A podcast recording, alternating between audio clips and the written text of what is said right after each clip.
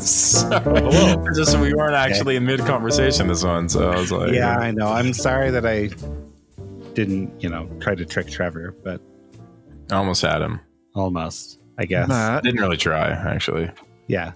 I've Let's, only got uh, the squiggly lines on Kyle, not on me or you. I see your squiggles, so we're good. I see all of our squiggles, so Okay. Yeah. Zencastr is a, a special thing. It always scares me whenever I don't see squiggles, but Yeah. whatever. I, I works, am, works. so I I'm trying to reorient myself in my, in my life. Uh, where when did we record last? what day was that last week? Uh, was it Thursday, I think? Tuesday? Tuesday. really? Tuesday. Episode Tuesday. 105. Chu- Tuesday. Riding the tube to Tuesday. Oh, wait a minute. It was after right. the LAFC game. Yeah, it was probably Tuesday. The 6th, whatever the 6th was. Oh, It's Tuesday. Okay, cool. That's All right, Tuesday. cool. I'm just trying to prep myself for Did you oh, forget what day it was? hour. Did you forget Um, what day it was? I forgot what Don't I need to you forgot update what day you it guys was. on. Yeah, On today of all days. my mom's birthday. Happy Oh. birthday to Suzette. Happy birthday, Suzette. Happy birthday, Suzette. We had a very Also- lovely, uh, lovely Sunday day. and That's also special shout out to 9 Benghazi? which is also Oh. today. Yeah, it's Benghazi Day. Is Yeah. today Benghazi Day? I thought Yeah, it's- Benghazi was completely not related to today. No, Benghazi was 9/11. Oh, okay. Well, happy Benghazi Day to all those who celebrate. No, it's the cur- okay. It, the actual thing is Oh, boy. the actual thing is I would like to extend my best wishes to all, even the haters and losers, on the special date, September 11th. One of the greatest tweets of all time from former president. That's not Uh, a real tweet. It really is. He tweeted. I promise you. You know that was September 11th, 2013. He tweeted that.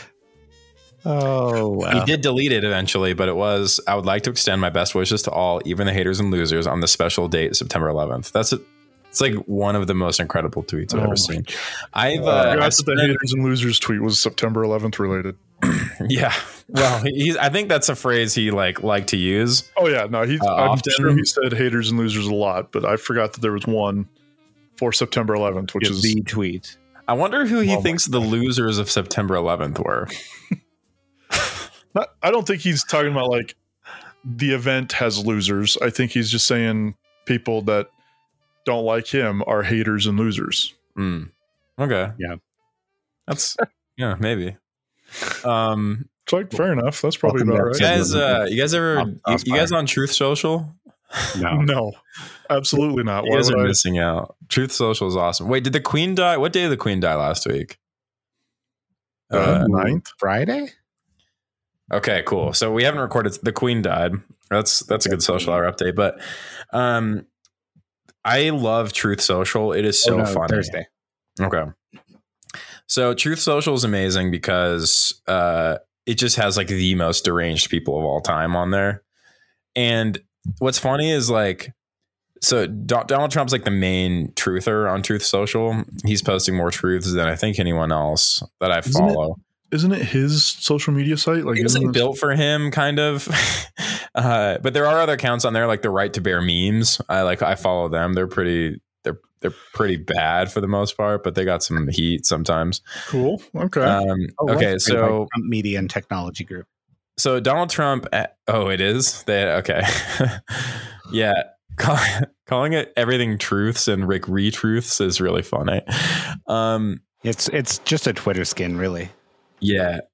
So Donald Trump will post stuff and like the comment sections on his the replies to his truths are just the most it's like so completely unrelated to what the original one was.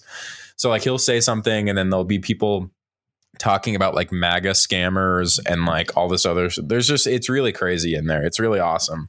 And it's just a collection of like aw- like really awful memes. Uh but Donald Trump posted a um a tribute to the Queen. I guess he also went on Nigel Farage's uh, radio show to talk about the Queen, and it was so funny. He was like, "Yeah, we s- we spent a lot more time together than people realize." it was really weird, Yeah. and uh, it was it was really funny. But um, Donald, the replies in here are so cool. So I'm not going to read his his. It's very clearly like he didn't write the thing about the Queen because the the tone of he writes a lot of the truths. Definitely not this one because like everything about it is so different. Um, and it's just one after the other. a lot of the posts on his Truth social media site. That's what you mean to say. Yeah, yeah, sorry. Okay. He does write a lot of his truths, but sometimes other people are writing his truths. uh and I'm like about you saying Donald Trump is writing these truths yeah. as a statement, as a funny thing to say. That's all. Podcast. No one no one clip me. Um so like sometimes like a lot of stuff is like very Q related. Like this uh first reply on this truth is like "Uh, the time has come uh flag after deleting his channel, the general Q is back stronger than ever. Patriots, be ready for something huge. Only Patriots will be following this channel. And it's this random guy trying to promote his own like YouTube channel pretending to be Q. But um, so there's stuff like that going on in the truths replies. Um, Scams and grifters. Flies. Yeah. And then there's people like Telegram sucks, kicked me off for pissing off liberals. Really funny. Um, but I found this one is so good. So, uh, I got, uh, okay. So we had, uh, in the response to the queen dying, God's warrior, uh, she posted today 999 2022 or excuse me 99 2022 is 666 so hysterical using their numbers against them how is 99 2022 666 do, do, can no, you doesn't that, somebody reply to her and like do the math? well See, turn it upside down and then add the twos together. I think. Yeah, it's like oh there we go okay i see so the nines are sixes if you flip it upside down 22 plus 0 plus 2 plus 2 is 6 okay you're right that is it okay And an upside there's down some- two. there's somebody in the replies that was like, no trevor just wait is this Yeah. a different one? No, Yeah. no, it is the, it is this one, but the, the The Sarah M two is still a two. that kind is of. kind of Okay. yeah. So Sarah MJ replied and said, two. "It's the eighth. and then God's warrior said, "The ninth in Britain." And then Sarah MJ said, "No, I'm in Scotland right now. It is 2035, 8th September 2022. Prayer hands." God's warrior, close enough for me. and Sarah MJ says, "Okay, but she died 6 hours ago. Don't get me wrong. I don't like her one bit. And I like numbers. Was just saying."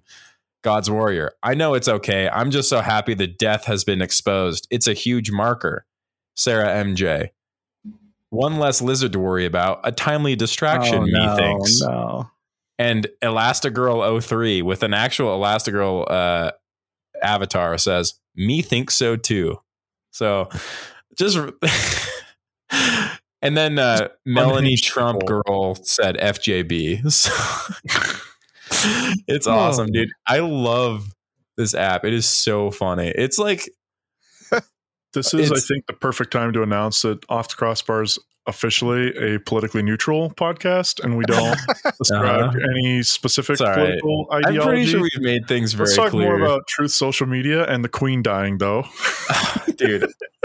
That is yeah, that's a good no, disclaimer. for sure. Like we're going to talk about it. Let's, Dude, let's okay. This is Well, great. one, the Queen dying, not a social hour, hour update from me, but Sarah and Colin uh, Oh, yeah, we continued their that. cursed trip doing by being in Liverpool the weekend that they were supposed to go to the the Liverpool Wolves game. This was devastating for Colin. My words, not his. I think he probably used some inflammatory language, and uh, because he's been like he's been like waiting like his whole life to go to a game.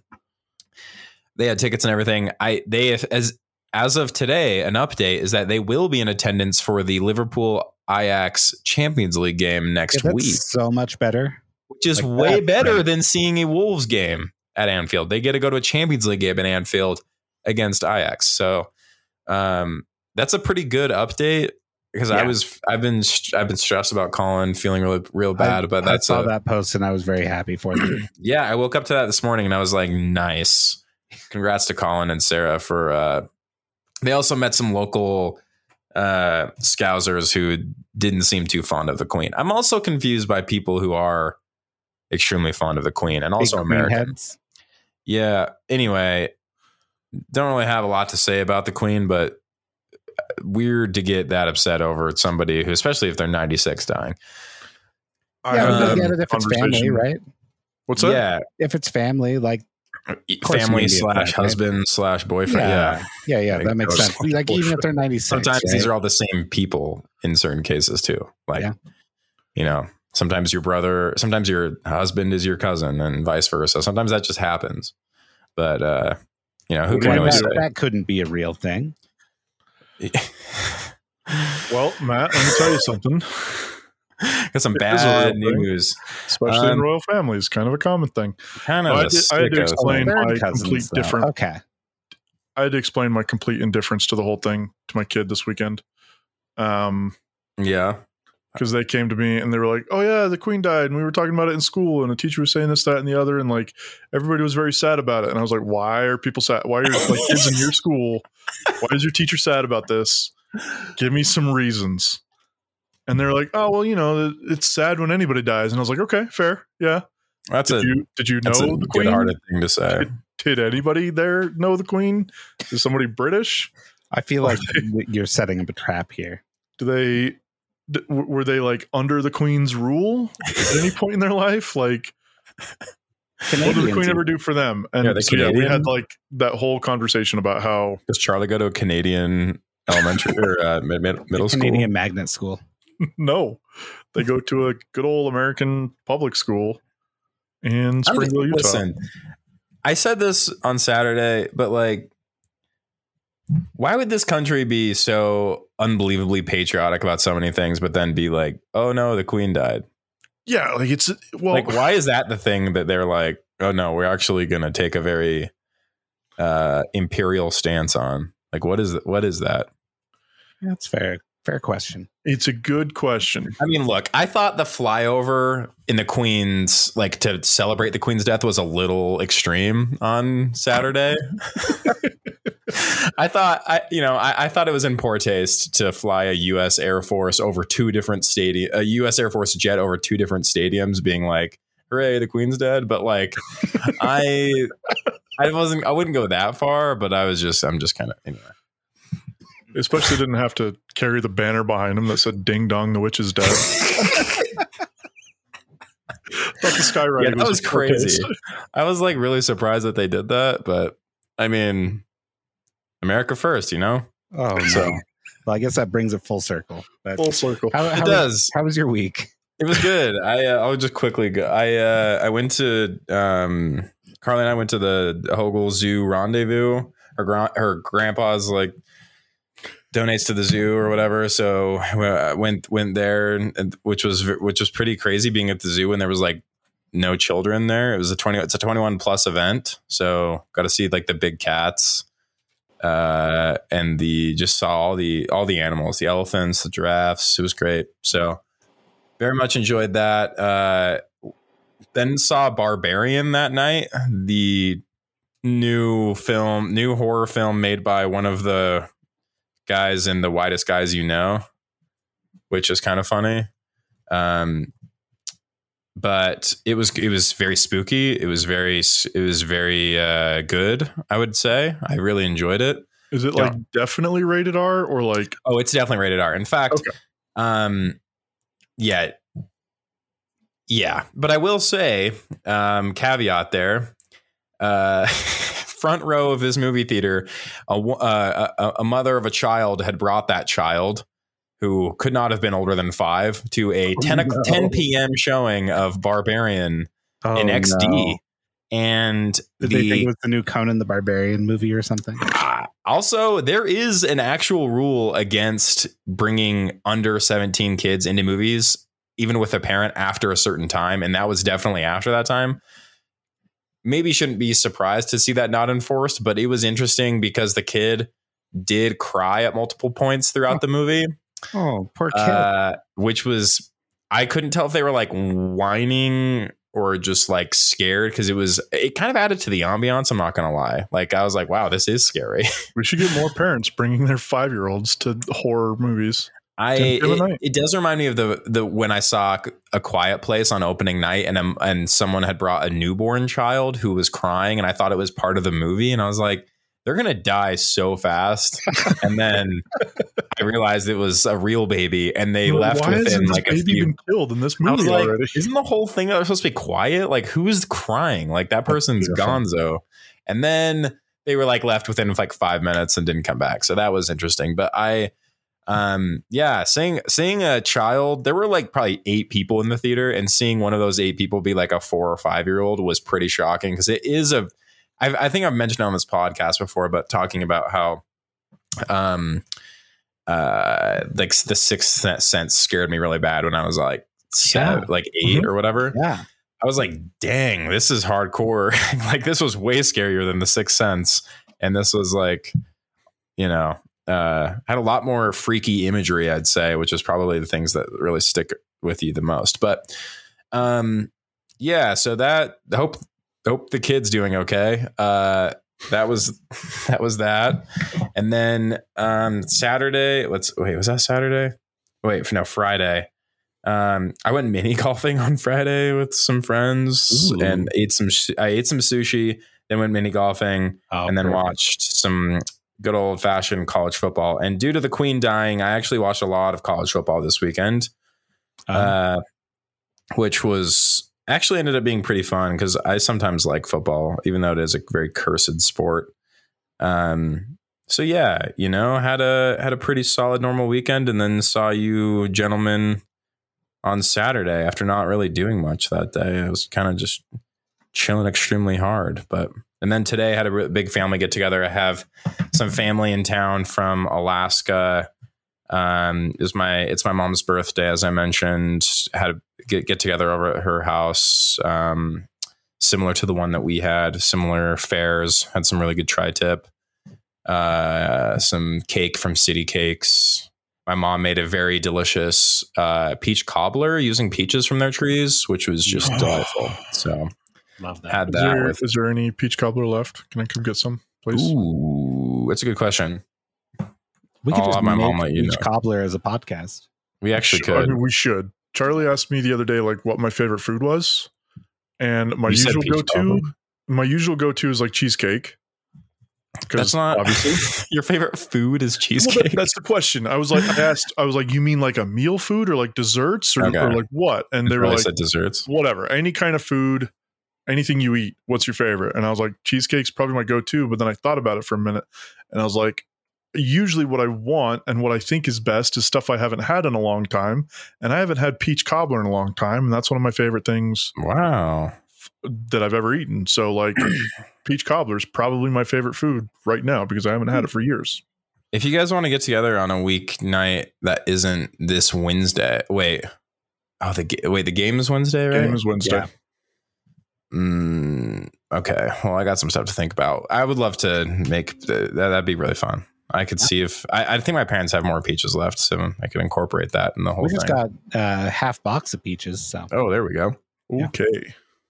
Anyway, so that's me. What's oh, what's going on with you guys? Uh, I need a coin to flip to see who goes next. I'll flip this memory card. Well, Okay, go ahead and flip it, but before you flip it, know that Matt and I have probably kind of similar weekends. okay, Yeah, so you're gonna hear about it twice. okay, that's fine. Uh, Second. Trevor, your heads. It's tails. All So, right. Matt. well, uh, I did what Trevor did. I also did some other things. Uh, Jenny's mom was in town visiting, so we go to the the Timpanogos Storytelling Festival pretty regularly. I think it's it's something that uh, Jenny's done for a long time. Her family's a big Timpanogos Storytelling Festival heads. What If what you is will. this? So it's uh, it's exactly what it sounds like, to be honest. yeah, it's just a bunch of people getting together, like telling stories on a stage with an audience. Okay. If you think we're of not like, there to tell stories, we're there to be in the audience. And it's a good time. Uh, great storytellers. I'm excited to hear what Trevor thought. So I won't go too deep into it because I want to hear it from fresh Blood. mouth. Blood. Yeah, Um, there you go. Um, other than that, I'm thinking about going to see The Exorcist in the theater What? in the next few weeks. It's in theaters? Yeah, I'll I'll pull it up.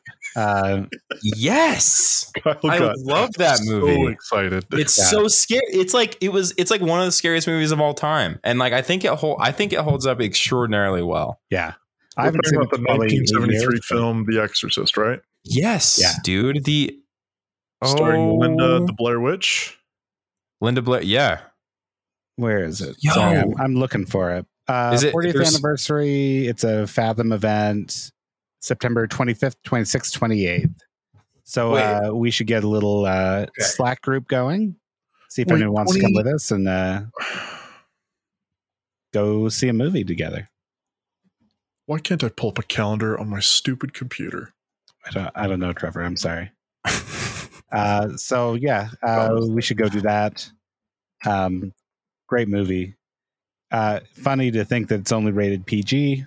Uh, oh, wait, is it seriously? yeah, Yeah, it was rated PG in that weird window of But they time where they rated like insane movies PG. We can't call it PG-13. PG now, though. I mean, it hasn't been recertified by the. MPAA, right? It's it's a good reminder that that uh, ratings are arbitrary, right? That Well, the and Exorcist. also or, like, sorry, oh, did I say the fair- Exorcist? you said The Exorcist. I meant Poltergeist. This is Okay, Very What? Alright, I thought that's we sl- were talking about going to see The Exorcist. I thought so too. This is that's slightly disappointing for me. I know. Uh, me too. The Exorcist is our. It's a great Okay. movie, but uh, very different.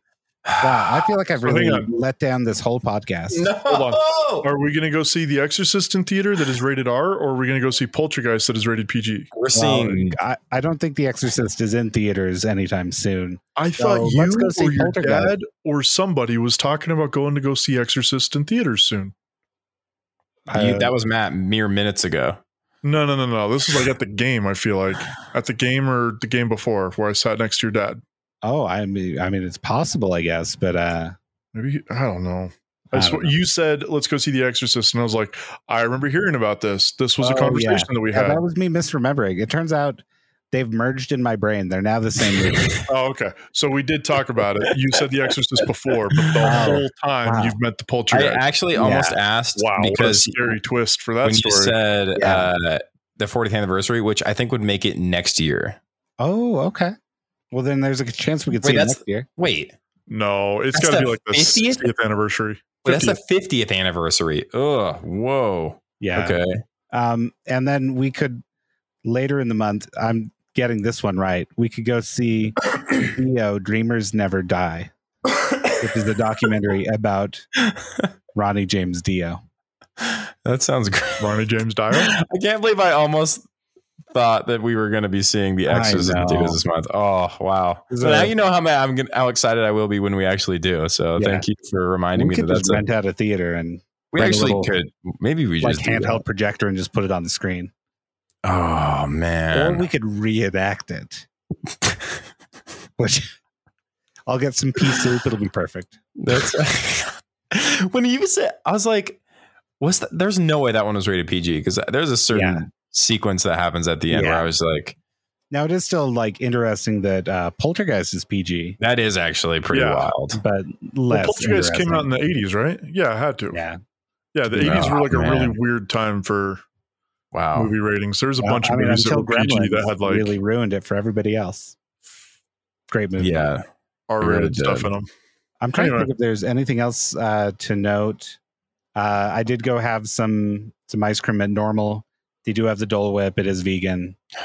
Uh, Oh, actually, I did have- so- I did have some Dole Whip on Friday, uh, post post sushi. I had oh, some, good, good. I, it paired really. I had a. I went to Menchie's and I had a. Uh, com, it was like a blueberry pomegranate lemonade sorbet mixed with the Dole Whip, and it was really good. That sounds That great. Followed my uh, my three sushi rolls really well. So Yeah, you and know. then uh, other than that, I did. Um, I watched some soccer on Saturday and was not pleased about it. So I yield my time to Trevor. The Well, heads of the tails and heads. oh uh, wait, have you have either of you guys watched the Manti Te'o documentary? I did watch that over the weekend. Did Okay. Also, no. it's pretty good. Uh, it's pretty pretty wild, uh, but good. I'm surprised, Trevor. I'm surprised you haven't. That seems like something you would be into. I mean, it's kind of up my alley, but eh, okay. I'm sure that I will watch it. But it's not the problem. I think is every time I've turned on Netflix for the past week, I've been watching I Am a Killer, and so I like go to Mm. that, and then I see the Manti Te'o thing, and I'm like, oh, I should I should watch Oh, that. someone at my work recommended that show you've been watching, Matt. Ohio's for lovers or Oh, whatever. Dev- Not oh, Devil in Ohio. Yeah, Yeah. it's uh, The Death in? Ohio is for lovers. it's uh, yeah, it's not not not great, but uh, it could be a good time. cool. Yeah. I have too many coworkers that are like way into anime for them to like recommend anything that is even kind of up my alley. Mm. I guess I, there's a uh, new Dragon Ball Z movie that just came out, and that's what they're all talking about. Huh. I don't know or care. It's a pretty high grossing Dragon Ball movie, but I, I will say everyone everyone at my work, there are people that like really good stuff, and the people that I haven't I don't think I've found anyone else at my work that likes horror movies like I do. Um, yeah, which is kind of, you know, I'm working on it. I'll see if there's one other person, but that's that's that's kind of my jam. So I don't know. Anyway, all right. Sorry, I interrupted. Trevor, what was your weekend? Which I know was similar to Matt's. Uh, it was similar to Matt's in that I also went to the storytelling festival. I don't think I went to nearly as much of it as Matt did. Did you enjoy it? Yeah, it was great. Um, Wait, where do they hold it? at the at Thanksgiving Point, there's Okay. several different places, all but mostly the Ashton Gardens. People know that Ooh, big giant garden with a bunch of other little gardens inside of it. Um, so yeah, it's a really picturesque, nice place. You're sitting out on the grass, and it's just people go up and they tell stories. And some of the stories are like funny, and some of the stories are like thought provoking or like have obvious morals, stuff like that, you know. But these are just guys that are like professional. Like this is what they do is they just tell stories and folk Sure. tales and, and stuff like that. Um, really, really good. During the was- light of day, or was it at night? uh, mostly during the day. I went mostly at night just because the f- it's like a Thursday, Friday, Saturday thing. Um, so Wow. Thursday is the first like date that they do anything, and it's mostly just like night. Um, and it's just basically like an introduction to like every storyteller. So they just get up and tell like a quick Sure. 10, 15 minute story, whatever. Quick ten. And I think there's like eight or 10 of them somewhere in that range. Um, so Thursday night, that's all that was. Went to that with Matt um, and Ginny and all them and had a great time. And then all day Friday, they had stuff that I didn't go to because work. Um, but then I went and grabbed Charlie. Charlie came with me th- Friday night. They did their scary story telling. Ooh, did Charlie like that? Yeah, loved it. It was nice. Good. That rules. Um, Charlie loved it. I loved it too. To be clear, it was it was incredible. Yeah. what Um, was your? Uh, what did you think of that last story? So to So th- set the scene a little bit. So the last story was basically a retelling of a great Ray Bradbury story. Yeah, so- back to Trevor. most of the storytellers like they get up and they're just like telling stories and like they're clearly them telling a story about something that's happened you know like your friend would tell you a story and then this last one to it, let you know who the lady is she's has like several degrees like a master's degree in like theater and so she's clearly like a theater person and she gets up um and she's in full like period dress she's telling a, a story from I don't remember what it's, what it was. It was a Ray Bradbury story. Um, and it was called. Matt will know uh, what it's called. I'll look it up real quick. Uh, is it the Lonely One? I think so. That sounds familiar. Yeah, and it's uh, from originally in uh, Dandelion Wine. Yeah. So anyway, she gets up, and the story takes place in like the. I feel like it was like the late 1800s, something like that. Uh, I think later than that, there are telephones. Oh yeah, that's true. Okay. Anyway, it takes place hundred years ago, roughly, and so this lady gets up and she's in full like dress. She's got the hat and the whole dress and everything, and like she's dressed like she's from hundred years ago. She's got the accent and everything, and she's playing a character in this story, and she's talking to you as if she's the character talking to the audience and kind of telling the story and what's going on, um, like through the character's eyes. But it's a lot more as if she's giving dialogue to friends and people that are around her. Um, anyway, she tells a story, and the story is basically um, in the town that they're in. There's a um, like a serial killer type guy that's attacking and like killing women. Um, and she, her character's like not scared of this at all until she has to walk home um, at night after like a party or something Ooh. and so she's building the story up and talking about how it's a very easy walk to her house from her friend's house. She's just got to go here, there, and whatever, and she can do it in the dark. Um, she knows it very well, and she's telling the story of how she's going back to her house, and she feels like this presence behind her, and she looks, and there's nothing, and she moves on, and then she has to cross this bridge, and she feels like there's somebody on the bridge, and she has to get past him, but it turns out there's nobody there. Anyway, it's this really I'm not going to spoil the ending for you, but it's this really gripping story being told as if she's the character going through these events, and it it, it was incredible. She did a really really good job. Um, so the scary story stuff was really good, really well awesome. done. Um, And that one was- was at night, right? You said yeah, it, it was it was at night. It started at I think like seven thirty or eight, something like that. Something like that. Um, so in we the did that heat of Friday night night. because it was a hot weekend, if you ask me.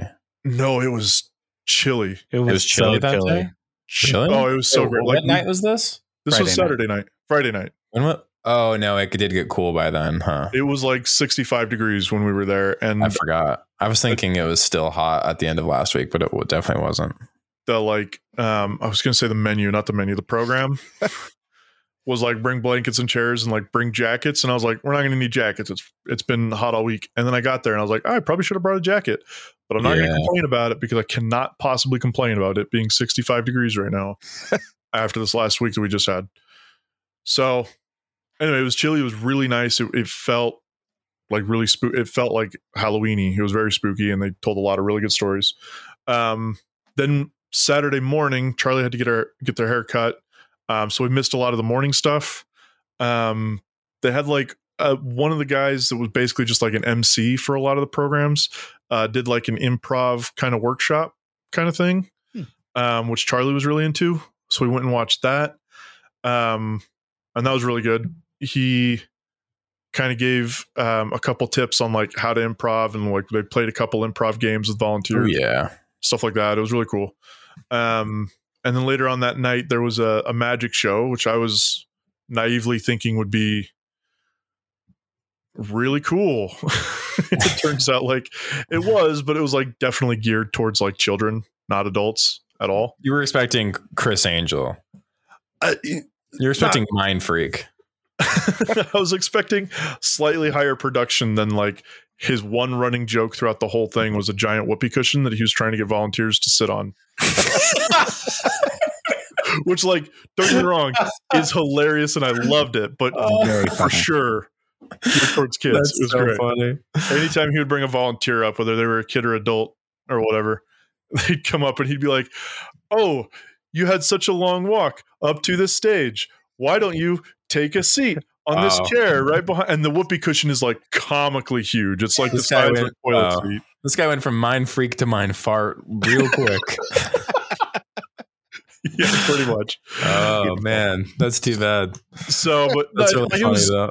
It was a good magic show, but it was like kids and it's all the magic tricks you've seen Sure. before. Like he did the handkerchief and the, you know, make a prediction about something and you Your know, mind wasn't blown, is what you're saying. no, not at all. It was fun. Um, but we went to that and then then I went to the RSL game. Charlie ended up going back with Mima to uh what they did Saturday night, which I guess was the comedy bit. They call it laughs in the Oh. night. I didn't see Charlie any made of it it. out to laugh in night. Yeah. Oh, I'm really great. sad that I didn't get to see it. Um If you think about it, we did see a form of comedy on we Saturday did night. See our own form of comedy. Oh, Not through the art of storytelling, though. That's well, a story, some stories were told, and I'd say. uh, but anyway, that's the what I ones you did see, um, on the weekend. But the other big story um, for me is we got a dishwasher.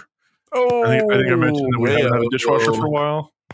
We have a dishwasher and it works and it's new and They generally work when you get them. we have clean dishes in our house now and we're all very excited about that. can I bring my dishes over to wash? Great. Absolutely. Yeah. Bring all the dishes. We're in a. I mean, we're in a house from you know turn of the century and not the most recent century, and uh no dishwasher. Worst thing about this house. Bring your dishes over. I'm happy to wash dishes now that I got to work in dishwasher. Perfect. Uh, the one thing that we don't have yet, though, is uh, AC. The AC guys came and looked at it and we're like, ugh, okay, this is going to be a mess. We'll be back tomorrow. And then they came back the next day and we're like, ugh, we're not going to get it done today. So we're not even going to start. So they didn't even start on it. Um, they're supposed to come back later this week to do AC, which, you know, just in time. Um, Perfect timing. perfect time of the year to get AC installed. Love to see it. But not complaining because we're getting AC in the house. Oh yeah, baby. So everything's hunky dory. Perfect timing. Yeah, that's it. That's really the updates uh, from here. Love I, it. I turn my time back over to you, Kyle. Probably is it you? Are you next? I don't know. It shouldn't be me. Yeah, we Uh, what's with next on the dock? news and rumors. Uh-oh. Woot, woot, woot. All right, the first is that we got a new name for the stadium. Should we we talk about the talk about this, discourse or right? no? I don't know. Yeah, I think I think it's actually important to talk about. And I wrote it in the doc actually why it matters. Okay, so to recap, the club teased a gigantic, massive, mind breaking, mind freaking club announcement that was uh, about the future of the sport in Utah. You know what it turned out to be. The commissioner was coming into town.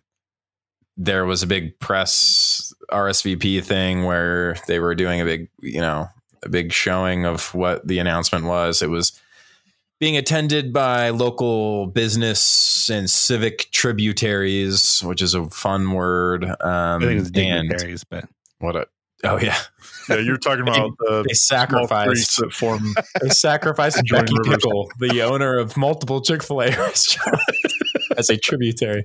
Just kidding. Becky Pickle, I can only assume is still doing well. She owns multiple Chick Fil A's, I think. Uh, so they had an announcement. The problem is, is that Matt was messing around on their website like a couple days before on riotintostadium.com. so Uh, yeah. which- so they put a coming. I'll, I guess we should talk about this. They put a Yeah. coming soon page up. Cool. Like I, I'm not opposed to that. Um, with a countdown timer with a countdown to timer. Uh, the the Yeah. problem is the metadata, which is all publicly available. Like when you post it, put you know, when you put it in Twitter, you see the metadata. Yeah. like, the the meta title.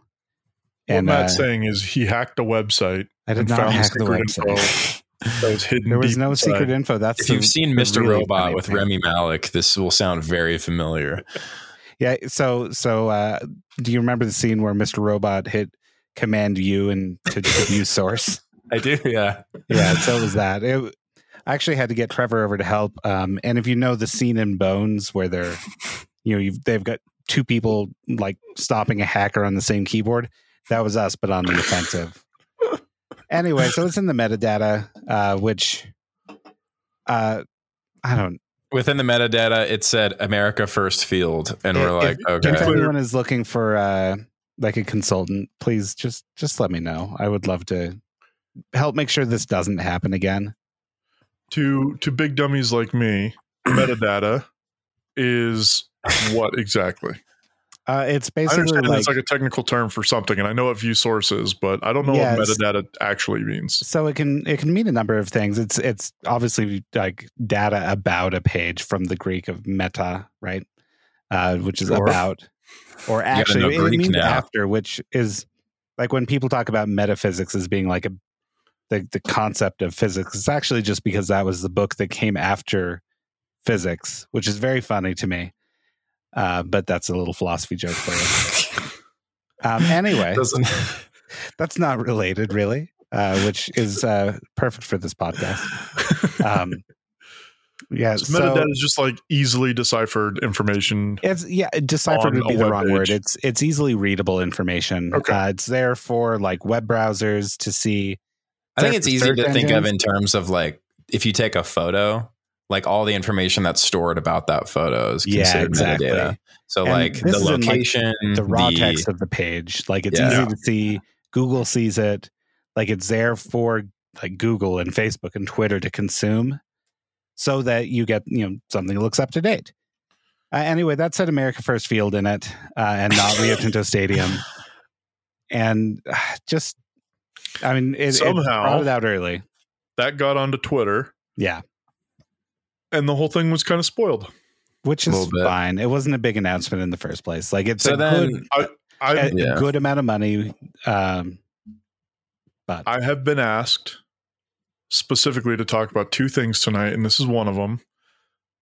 The club what, didn't what's the other one about Criss Angel Mind Freak? no. but one of them is that like it's our fault, not us specifically, but like the media and fan base's fault for making this into a bigger deal than it is. hold on, hold on, hold on, hold on. I'm, I'm just saying all on that is the right. club put out was a press alert which went to press that used the words major club announcement because what they ended up announcing was a 15 year $100 million sponsorship deal which is major for the club and the future of the club and then everybody else took it and ran and was like, "Oh, the commissioner's coming! It's a major thing. We're gonna we're gonna announce we're building a new stadium downtown, and it's gonna be called uh, Vivint Arena Part Two or whatever." Okay, there were some pretty dumb theories about this. I will say that, but that wasn't my fault. no, I'm like you said, I'm just I was just asked to point out that all the club did was put out a press alert to press that said major club announcement because it's a major club announcement. I mean, That's it. you it didn't have to be secret. Like we they didn't have to announce the name of the new sponsor, but you could say to unveil like the the new name of the stadium after reaching an agreement with a new sponsor. Right? Yeah. Like you don't have to obfuscate it so I'm much. sure there are several different ways that it could have been done. I like my way. So I'm just saying that the the hype So I okay. it was not the it club. said, it get the said club for media- hyping up something. major real real major Real Salt Lake announcement event or uh, announcement Saturday 5 p.m. RSL ownership executives MLS Commissioner Don Garber special guests to announce major development for future of Utah based club. Yeah, Uh, like just I also can- true. yeah, it is true, but you could uh, like pretty clear to see why people ran with this. I, I Yeah. get it. I was And my guess point out was- that the hype was done not by the club but by the fan base. That's it. Mhm.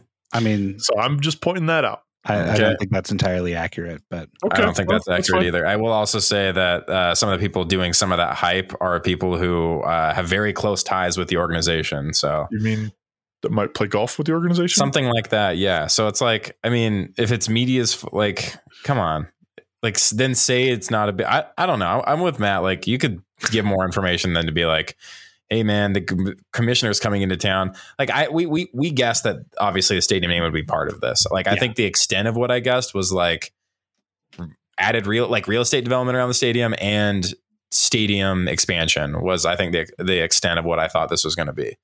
Uh, but yeah, so I mean, sure. Yeah, I mean, But- as stadium rights deal, uh, stadium naming rights is important. Is it a major deal regarding the future of the club? I don't. I think I don't that's know. a stretch. It- it's a good deal, think it is. uh, but it's like it was expected that a new deal would be signed with At some point, right? yeah.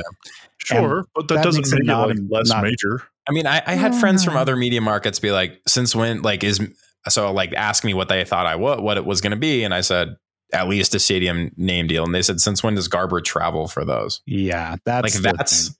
Like having Garber come out for that and saying like the commissioner is going to be here makes it feel like a bigger deal than it like otherwise would have been.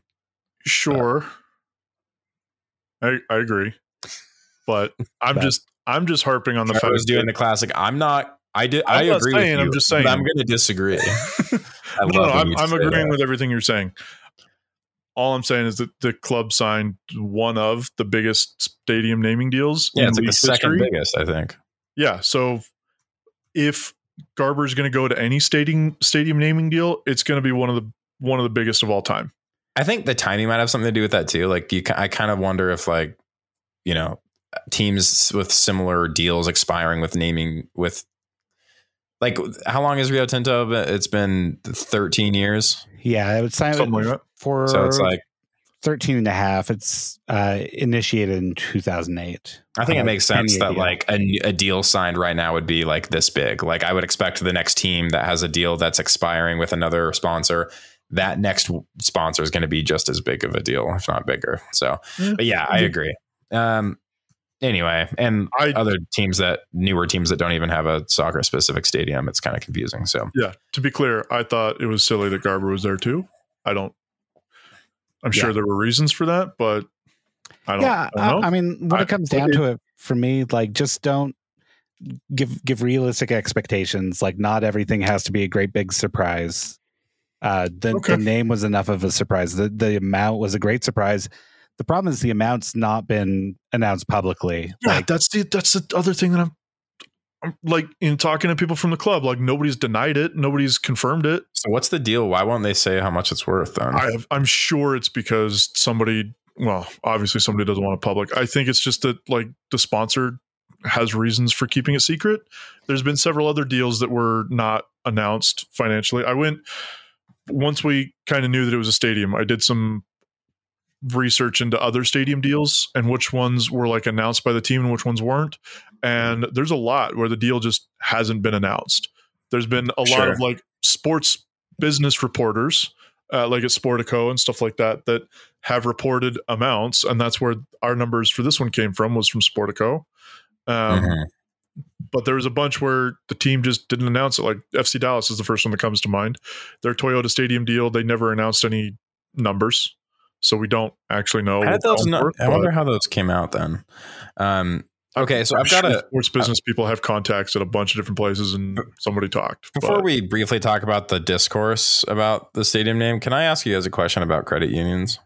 sure, Sure. I'll, let me pull up the uh, I- Wikipedia page. I need Okay. to preface this by saying that I've never done any financial work with the credit union, Sure. so I'm obviously the best person to be asking about this. Did you know that uh, they're a type of financial institution similar to a commercial bank? Ooh, okay, yeah, I think that's basically my understanding. Okay, so here, here's a here's a, here's a few things I'm I'm curious about how, uh, you know, this if, uh, credit union just made like a hundred million dollar or yeah, hundred million dollar deal. Anyway, few, few questions, and I, I, this isn't, of course, uh, America First Credit Union's website. I'm actually reading from uh, Mountain America Credit Union's website where they have a section dedicated to uh, called the credit union difference. Okay, Okay.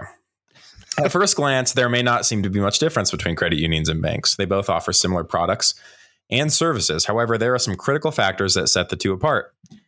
Credit unions are member owned, not for profit financial uh, cooperatives dedicated to improving members' lives. In fact, they are the only dem- democratically controlled financial institutions in the United States. You and other members elect a volunteer board of directors to oversee the credit union. The president CEO reports to this board. Bank directors, however, are paid and are legally bound to make decisions that benefit stockholders. Banks make money for stockholders, not for customers. Um, which is kind of interesting. none of Uh, that sounds like it's different from a bank. Credit unions are owned by members. There's a little, uh, in case that was too confusing, there's a little uh, matrix they've created. Credit unions, banks. Credit unions are owned by members, not for profit. Banks owned by stockholders, for profit.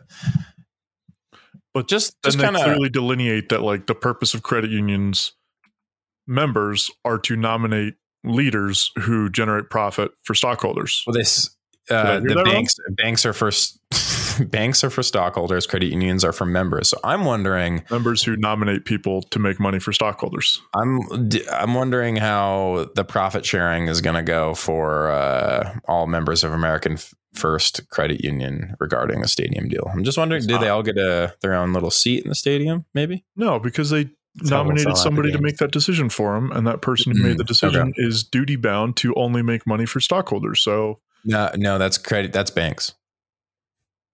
okay, This is credit union. I'm going to read that thing you just read because I'm pretty sure you said that that's exactly what they do. Sorry, that's backwards. Uh, credit unions are for members because they're technically owned by members. And they're They had nom- technically nonprofit. They're not. I'm, I'm becoming increasingly skeptical. Hey, call me crazy. I'm coming. I'm. be- I'm getting a little skeptical of the whole non-profit thing. Yeah, That- I think that's fair. It's just kind of like we just uh we we just avoiding taxes or what are we doing out here, guys? But I don't Hmm. know. I just don't know. Like, is are not are nonprofits is nonprofit and not for profit the same thing? I actually don't know. I think it's a tax des- designation. Um, and It's I just think, interesting to see a not for profit make that big of a deal, which is Yeah. impressive, I guess. Because Oh, so, that, so a credit union is uh, a, a nonprofit, like definitionally, okay, and not a not for profit. nice. Whatever yeah, that's worth. I don't know. Anyway, so that's just the one I didn't know. Are credit unions in the business of making big deals like this? I honestly have no idea. I mean, they're in the business of sponsoring things. Like Mountain Okay. America sponsors stuff. Yeah. America First has been a sponsor of sports in Utah. I just learned a lot about Various credit unions in the like, last few ever. days. I'm just, uh, I'm just kind of in, intrigued by the whole thing. But Oh no, they, did- they I are did- not for profit. I was I was incorrect. I did see that tweet that was really funny. That was about how uh, credit unions are inherently left wing because they are quote unions. yeah, see that? that? was funny. Yep. that was pretty. That was pretty good. Yeah, hey, Kyle. I don't. That cracked me uh, up. Yeah. I owe you an apology. Okay. No, it's fine. I found the thing that you read, and i I'm gonna skipped the clip part where they were saying, in contrast, banks are for-profit entities. That's the whole part I missed. Ah, the and in I heard contrast run by paid board directors with all profits benefiting No worries. Hey man. shareholders. No apology needed. It's all good. So That's anyway, we have new sponsors. It's America First Credit Union. The new name of the stadium is called. Okay, there's actually some confusion because I saw some. I heard people saying that they were saying the stadium's still called the Riot, but like the field, like it's the America First Field at the Riot. I don't know if No. that's real, but That's that not. doesn't seem real. Nope. Uh, so I I think that's actually the position of the club. Um, Um, but Yeah. I don't know what But, it like, means. If I think what they're talking about is like the f- the confusion is that there are some. I think. Tell me if I'm wrong. There are some stadiums that have a name. The first one that comes to mind is where Seattle plays. It's is it CenturyLink Field or it used to be it's Lumen. Lumen Field, um, but they have a separate sponsorship for like the, The Seattle itself. Sounders pitch when Seattle Sounders are playing. And I think it used to be like the Xbox pitch or something stupid like that. So they have like a sponsorship for the field, like the playing surface, but the stadium itself is named something else. Yeah. I think Yeah. are people confusing that and thinking that's what's happened here, and that is not what's happened here. yeah, there's no the entire stadium is American First Field America and- and first, colloquial, not American. whatever it is, Americans First Field. Americans for America First Field. I'm still getting used to it, but colloquially, I the stadium is called the Riot, or specifically the Sporter section is called the Riot. Yep. by the club and by fans as like a colloquialism, not like as an official name. There's Yeah. banners all over the place that say "Welcome to the Riot." It's this might upset Kyle, but I'm going to say it. It's similar to like how you call like Liverpool Stadium Anfield, even though Mhm. it might be like something else entirely. Everybody knows it as Anfield. Is it actually like actually called Anfield Stadium? Yeah. Okay, well maybe it's not like that at all. But it's just like the riot is just a nickname for the place, and it's going to stay that way uh, forever. It's it's a Mhm. nickname. It's not like an official name. The team is going to refer it to that to it as that, but it's not America First Field at the riot or the riot at America First Field or anything like that. Like it's two separate names for the same thing. I I'm gonna love that. set a It's just called Anfield, to be I'm, honest. I'm going to set a reminder for the, uh, 10 years from now to see what we're calling it. Well, and this is another conversation I had with Josh. Yeah, in the press box. Like, I don't think I've called it the riot or Rio Tinto at all. I usually just call it the stadium or I call it like RSL Stadium. yeah, like the where RSL plays. Like that's usually what I refer I know. to. I saw a lot of people being like, "Oh, they're going to change the song now." I was like, "No, they No. don't. No one's They're changing change the song. There was never. it wasn't. It was never really like based on Rio Tinto. Like that was. It's kind of like a funny like coincidence, and it like, oh, I like the name like the Riot. Like that's cool.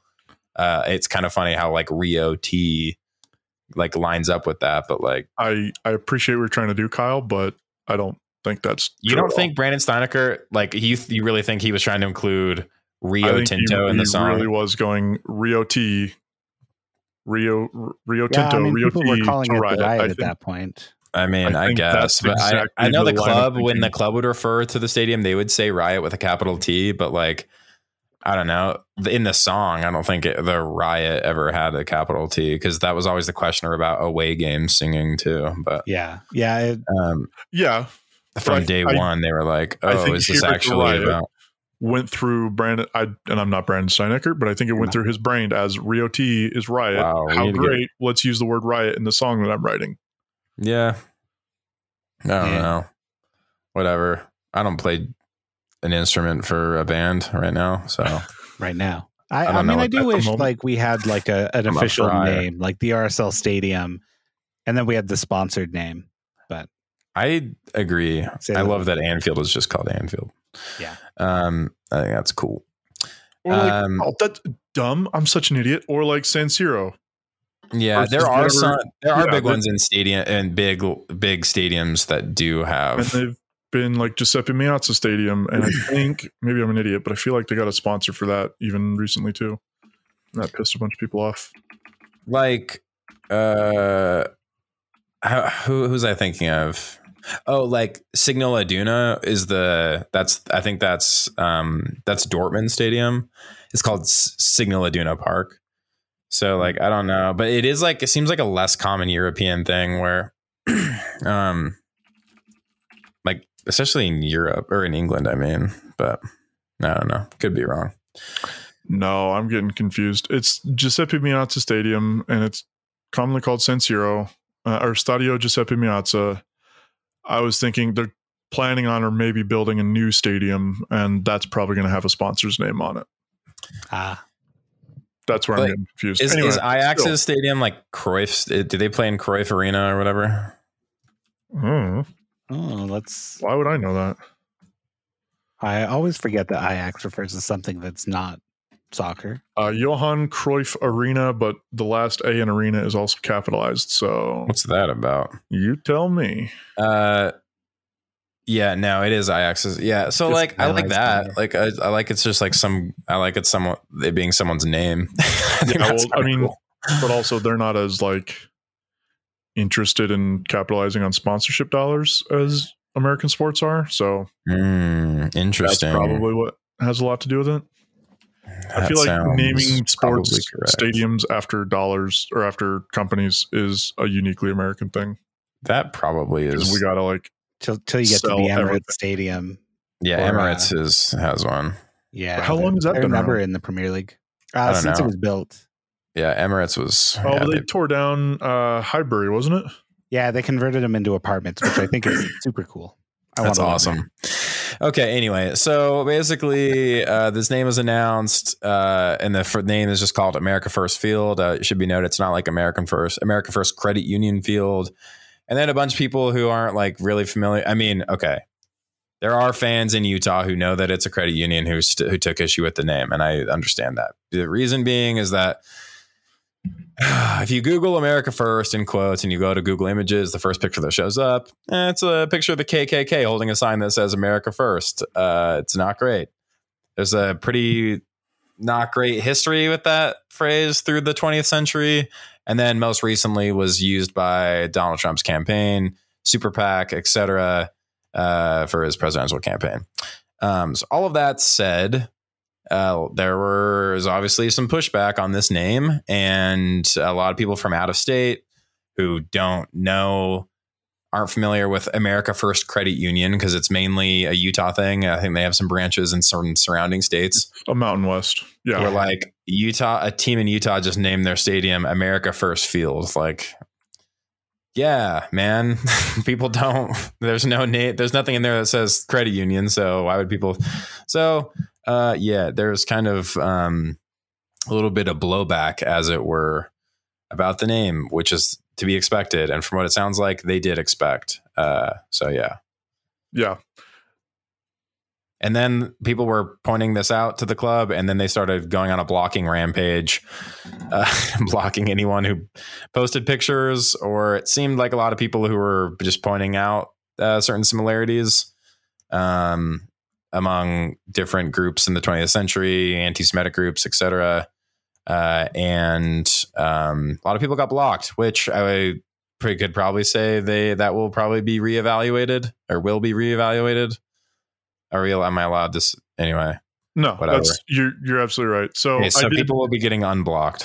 yeah, we talked to we I talked to the club about it. Um, I'm sure other people have, but in my conversations with people at the club, basically, without getting into the nitty gritty details, they have rules in place for who and when and why they block people. Um, and a lot of the rules make a lot of sense.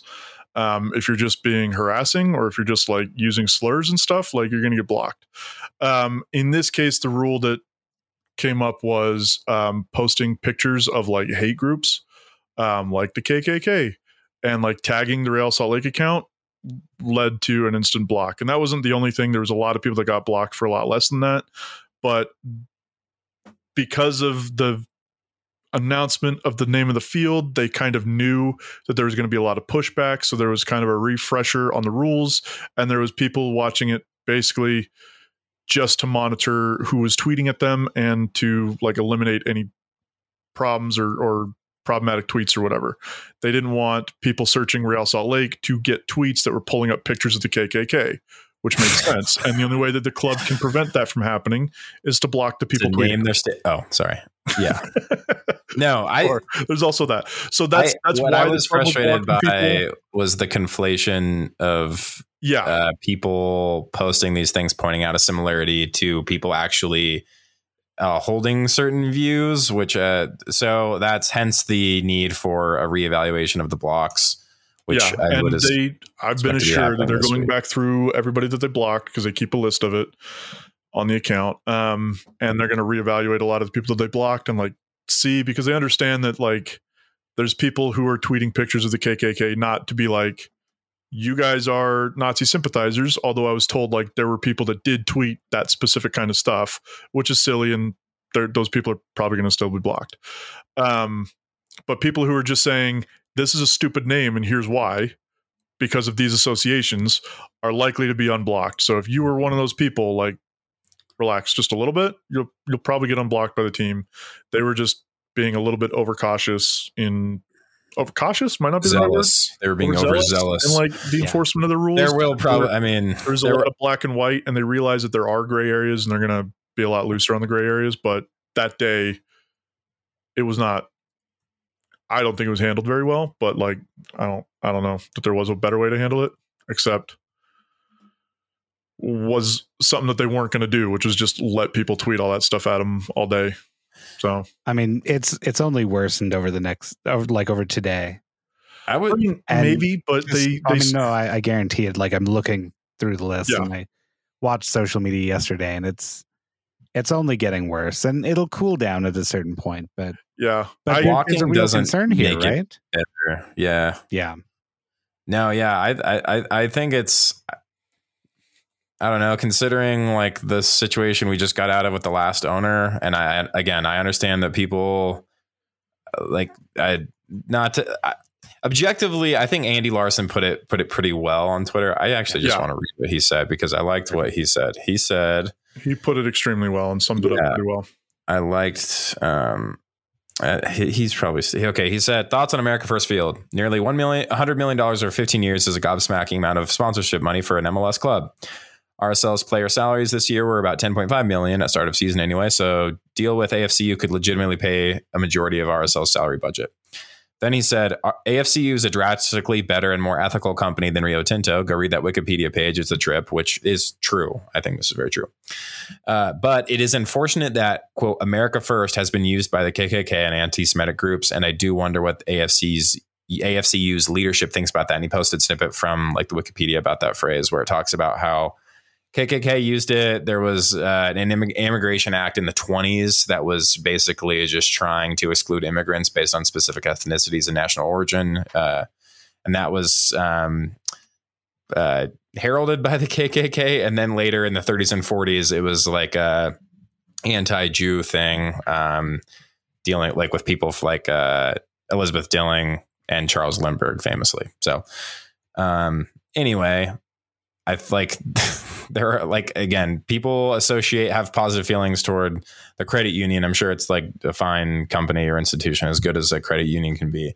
Uh, a better company objectively than Rio Tinto. That name is just like kind of tone deaf in the way it's been used. Um, so I like again, they were expecting some blowback. So yeah, yeah yeah. The So- the weird thing for me, like, there's this reaction from a certain subset of people on Twitter to go after any criticism of the name by saying, "Well, it's a credit union," or what I see more often is, "Well, it's a bank," which they probably did not read the Wikipedia page for credit union. But yeah, wow. neither here nor there. Hmm, interesting. Um, but you know, this is a, a company that's established in Utah, Oregon, Idaho, Arizona, and New Mexico, and not beyond that.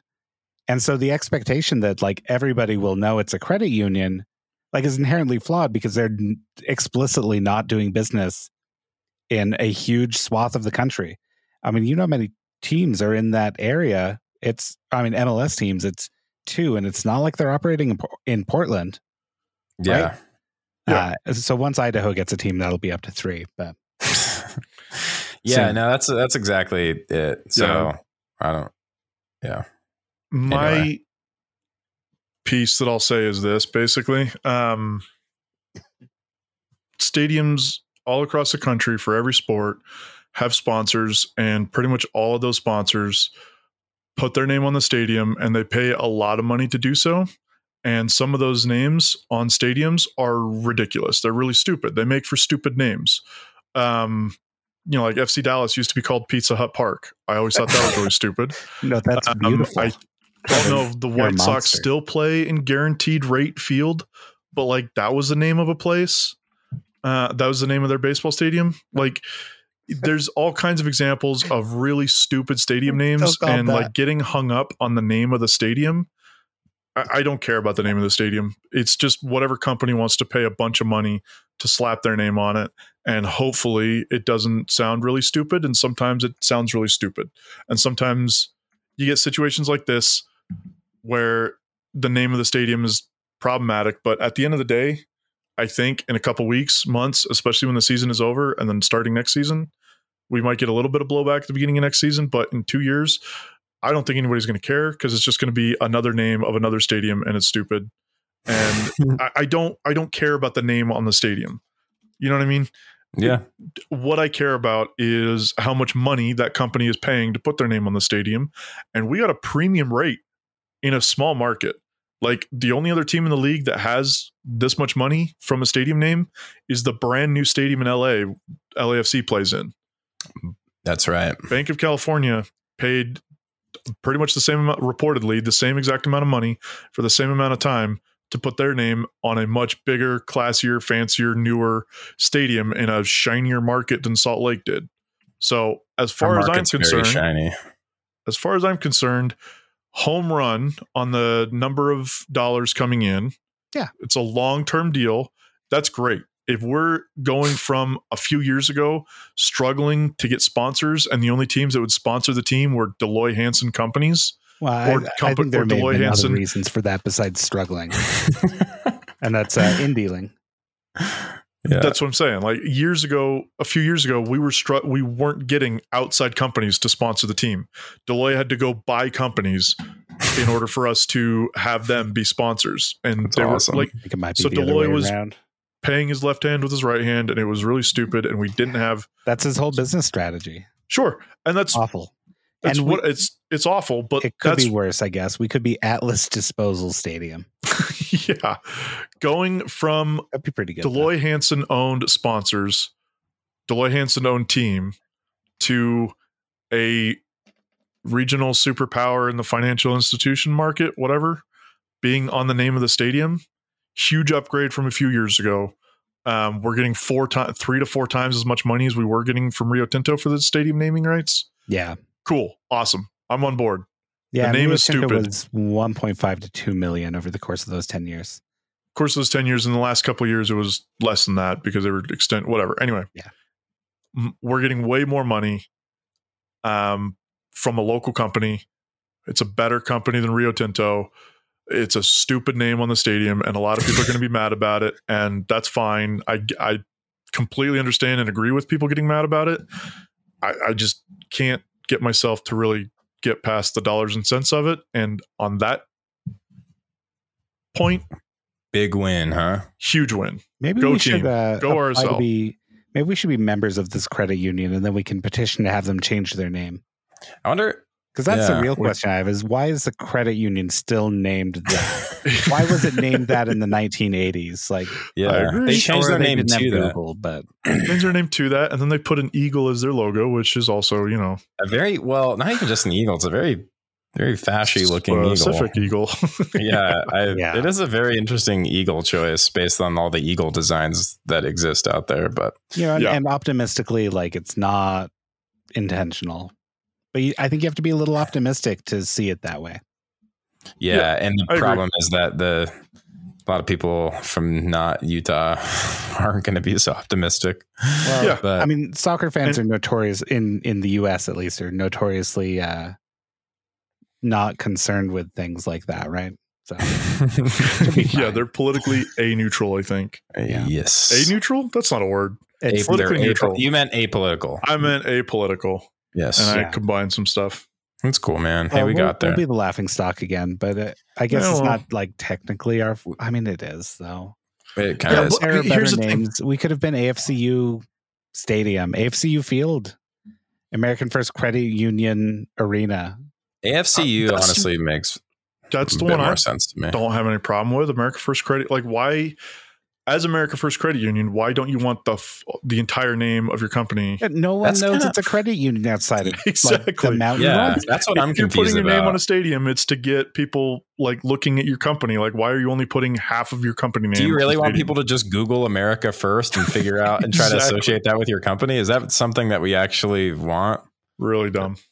I that is a pretty baffling decision to just like because just googling America first doesn't exactly. uh I mean, I guess if you're looking, at, let's see, America first. Uh, I know the images are pretty. I don't know know if, my, if it's because I'm in. Utah, but They America got their SEO.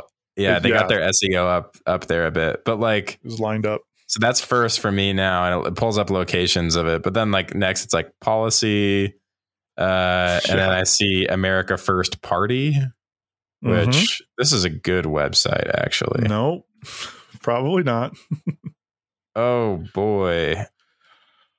Okay, yeah, this is cool. Um, Anyway, it's they something build the wall that people? Okay, I think this is going to be something that's familiar to a lot of people from Utah. Um, in that we have to defend it and explain it to outsiders and be like, no, guys, it's okay because, yeah, and, like, that's how we are with a lot of things already. and that's true. it, I feel like th- just add this to the list of stuff Speaking that of people are going to be like, you weirdos, So exhausting. what's going on over there? And we have to be like, no, no, no, no, no, this one, this is okay. This is just credit it's union. actually fine that BYU's kicker missed two go ahead field goal. it's just to make Jaren Hall look better. it's at least it's not I, No, I did mind. watch the uh, overtime periods of that game with Ginny's mom, and Oh, really? Yeah, it me was fun. fun. watching with someone who like loves BYU. Oh yeah, I bet that was intense. Yeah, and she's Trevor was just excitable. Trevor just had shame after that game, but I thought it was pretty fun. Why did I? What are you talking about? I didn't have The- shame. I- about the field rushing? did. Oh yeah, yeah. Okay, You were I'm ashamed. gonna make fun of field rushing in the in the regular season every day, unless it's like a rivalry game against a team, like actual rivalry. Because I heard some people calling the BYU Baylor thing a rivalry, and that's not a thing. That's not real. You can't call Baylor a rival. You It is just now, joined the baby. conference. I, I you think played them like four times in the history of the in the history of anything. I mean, they're, They're so not a rivalry. close to each other if you sort them alphabetically. Oh, okay. All right, should we Not move on? that. Anyway, BYU beat Baylor and several other football teams lost this weekend. BYU's 2 and 0. Sucks to suck if your team's not 2 and 0. Moving on. Wow. Speaking of teams that are not two and zero, uh, should we talk DC United?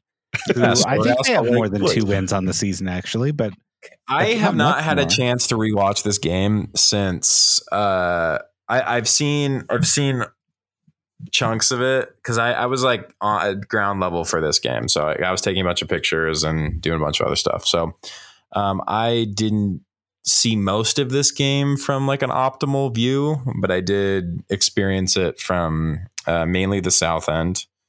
And but I've seen a bunch of the highlights from the broadcast. Uh, what uh what was the vibe in the south end? Boy, it was weird. Uh, okay, well, RSL started going uh, from when the game started. RSL was going north to south. So, oh wait, sorry, south to north, right? Yeah, because Ochoa was in the south end for the second half.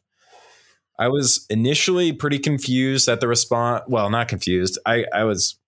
I'm kind of bummed at the response to David Ochoa. I guess uh, there were there were some boos. There were quite a, quite quite a lot of boos the second half. There was a lot of heckling taking place uh, from the south end at David Ochoa. And again, I, I I think I would expect people to know better that uh, the most powerful thing you can do to David Ochoa is to ignore him. But that was probably never going to happen. I'm sure.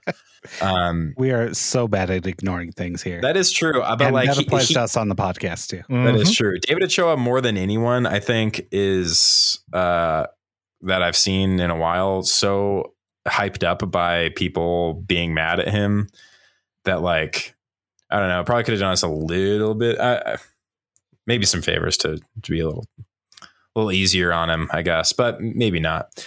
Uh, yeah, the vibe was weird, and then very frustrated for like the entire game. Uh, based on what I heard in the South End, it was. Mm.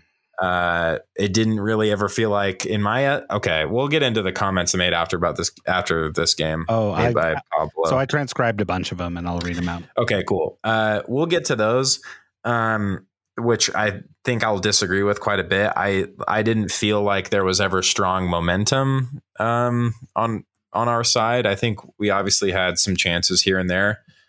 Uh, none. I think we did our best to make the most out of. Um, I mean, the best was probably Pablo Ruiz from what forty yards out.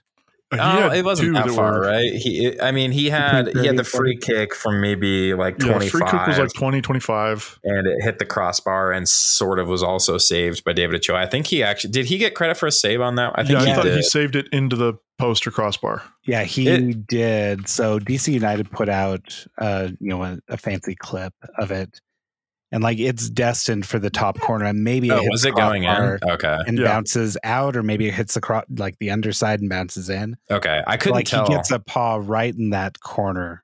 nice. like, That's, inches. it was a really. It was. It was his best save on the night for sure. I'll uh, put Um, the video in Slack.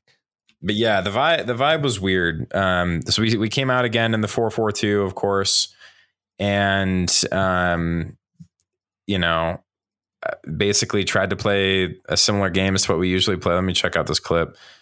Um, that's DC. Wait. Oh yeah, that's Yeah. a good save. That's that, a, I mean, a great shot, but a, a, a even better save, right? yeah, that that might have hit the post. Still. I can't tell. I I mean, that is a great save, but anyway, um, you know, this was a weird one. Where I didn't feel like we really established super strong footing in the game. I mean, early on we had some shaky moments where we played some really dangerous back passes to Zac MacMath. One is severely under hit where Christian Benteke was sliding in really fast and uh, um, Zac MacMath like kind of had to chip the ball over him to avoid uh, giving up a goal essentially. And Christian Benteke way bigger in person than I expected. I like uh, was pretty close to him a few times, and I was like, wow, this this is a, this is a big man. Um, so I don't know. Like they didn't have too many like amazing chances. They did end the night on a higher xG than we did. Ola Kamara probably is responsible for at least a decent amount of that, where he had a pretty a shot from very close inside the box that was uh, very um, easily saved by MacMath, who happened to like move to the exact spot that Kamara ended up shooting the ball.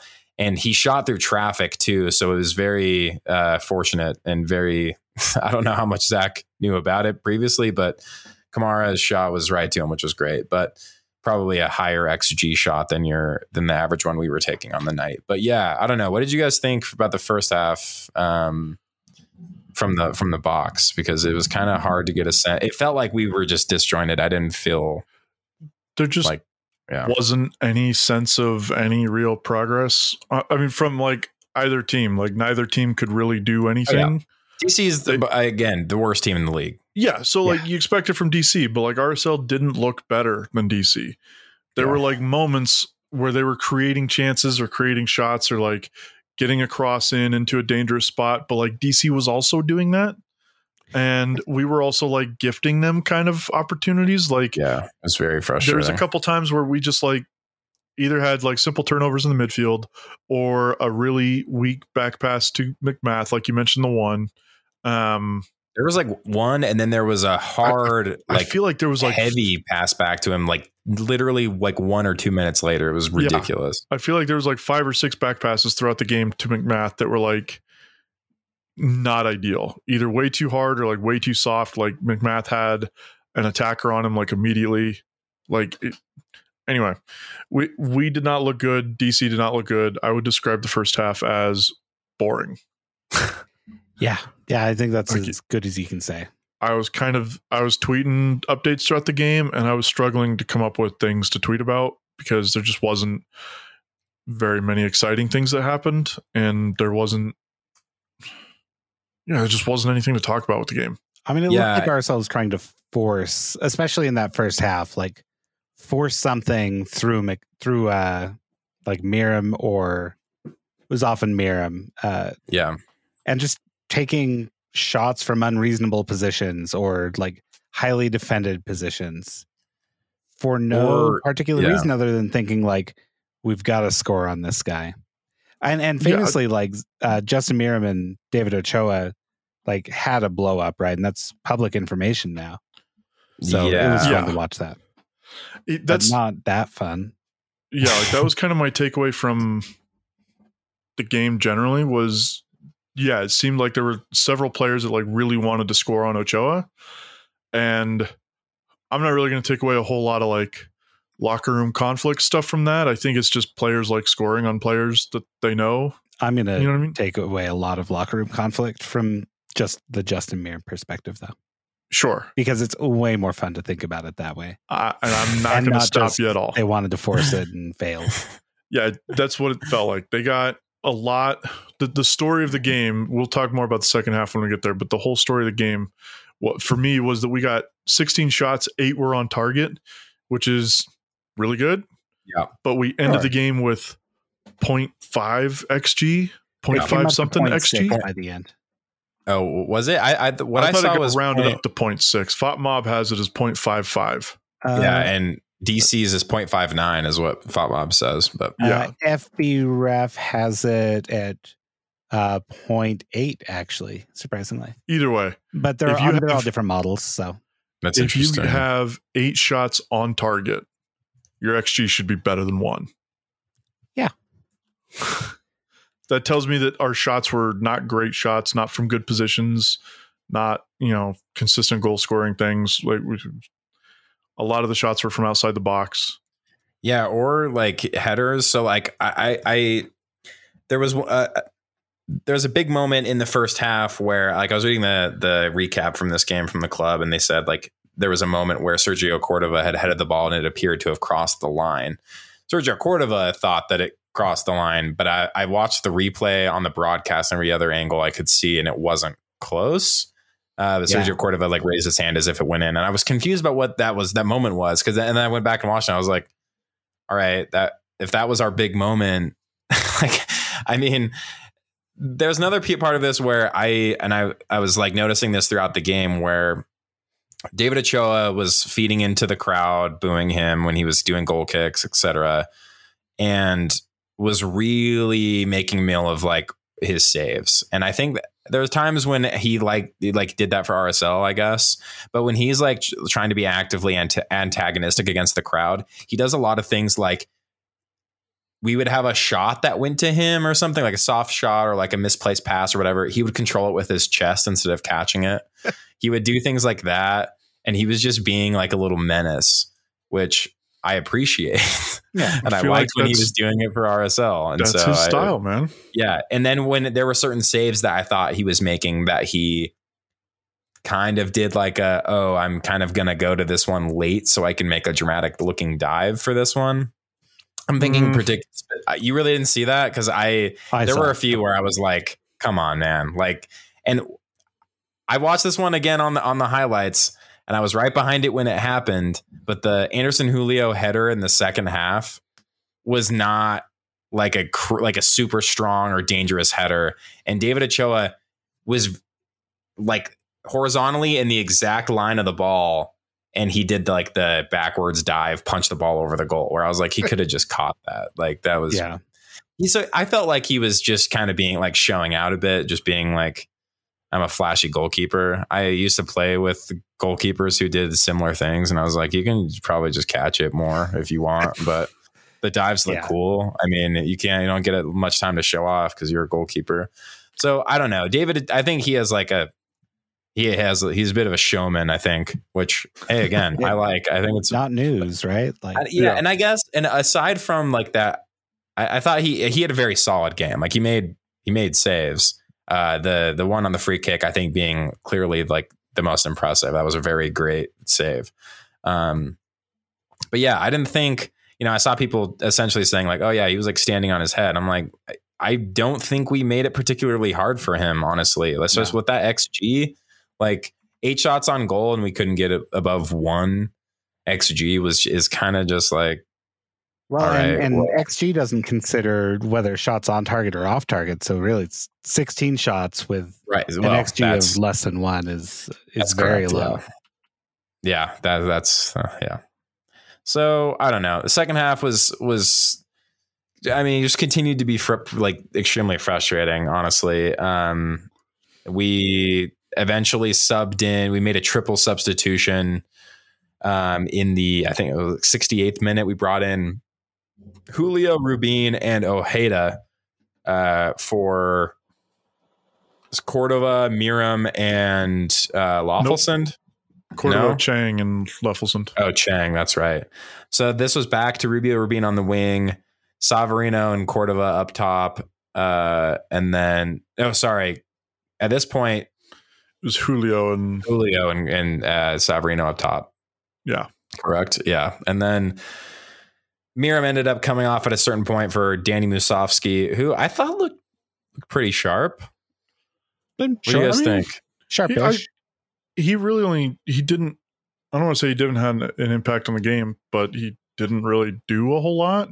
He had a good Uh, he- moment He had like, like, on that end line where he had two defenders on him, and he was able to like turn both of them and cut inside, and he got Yeah. he got by them, which was he which was he had a couple moments where he turned a defender or beat a guy off the dribble, and then not much happened after that. And like I don't want to fault him for that, but like yeah, he did set up the Julio header though. Like that that was a that was initially a cross to the back post where Musovski was, and he played he like kind of headed it back toward Julio, who got a touch on it, obviously. But I mean, I, okay, so a- at the point in which Danny Musovski subs in, uh, we are now playing. We're still, I guess, playing a four-four-two ostensibly, where Rubio Rubin is on the right wing, where you have Ojeda and Pablo Ruiz in the middle.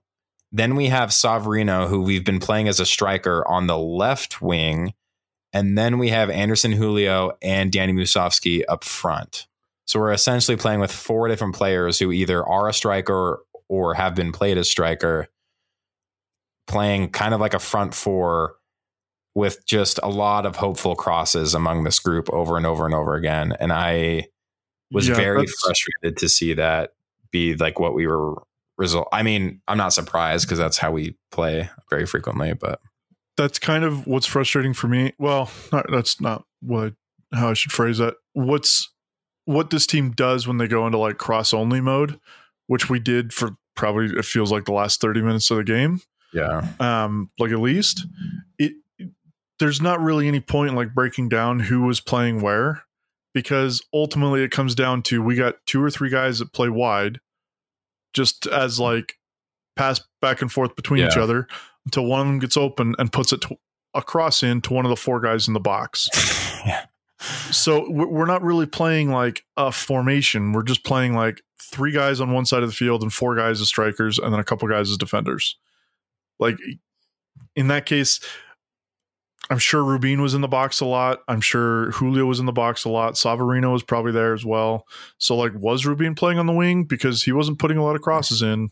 Uh, Well, so I so guess where he was touch map, he is definitely largely. Pl- I mean, it's, it's kind of the right channel more than the right Yeah. wing, but yeah, but I'm when I'm when they're putting crosses and stuff in, Rubin's not getting touches unless he's involved in the three people out on the wing, which maybe he was. I don't know. I didn't really pay that much attention to where Rubin was because I don't think it matters ultimately because Rubin's I'd like for it to matter. I agree. I would like for it to matter too, but he's just a warm body at this point. Like that's what he's being used as. well, and oh, he's not oh, being hold on here. Really played as a striker, except for it was either the last game or the game before. Him and Savarino basically swapped spots so that he could Yeah. play striker with Cordova, and that wasn't very effective. It Right. helped Savarino kind of become a little bit more involved, but Rubin didn't do anything. Like, yeah, there's just so many things about like the tactical setup and the ideas and like what the team was trying to achieve in this game that w- was just stupid and pointless Yeah, and, and- like and I'm sure obviously not good ideas. yeah, I'm sure we're going to talk about Luna in a bit, but like when we talk about the quotes after, yeah, but like, you know, uh, there's a quote that Pablo says about controlling the ball. Like you can't just have attackers in or whatever. Like you I got to control the ball in the middle. He mentioned it in reference to having three tens in the game.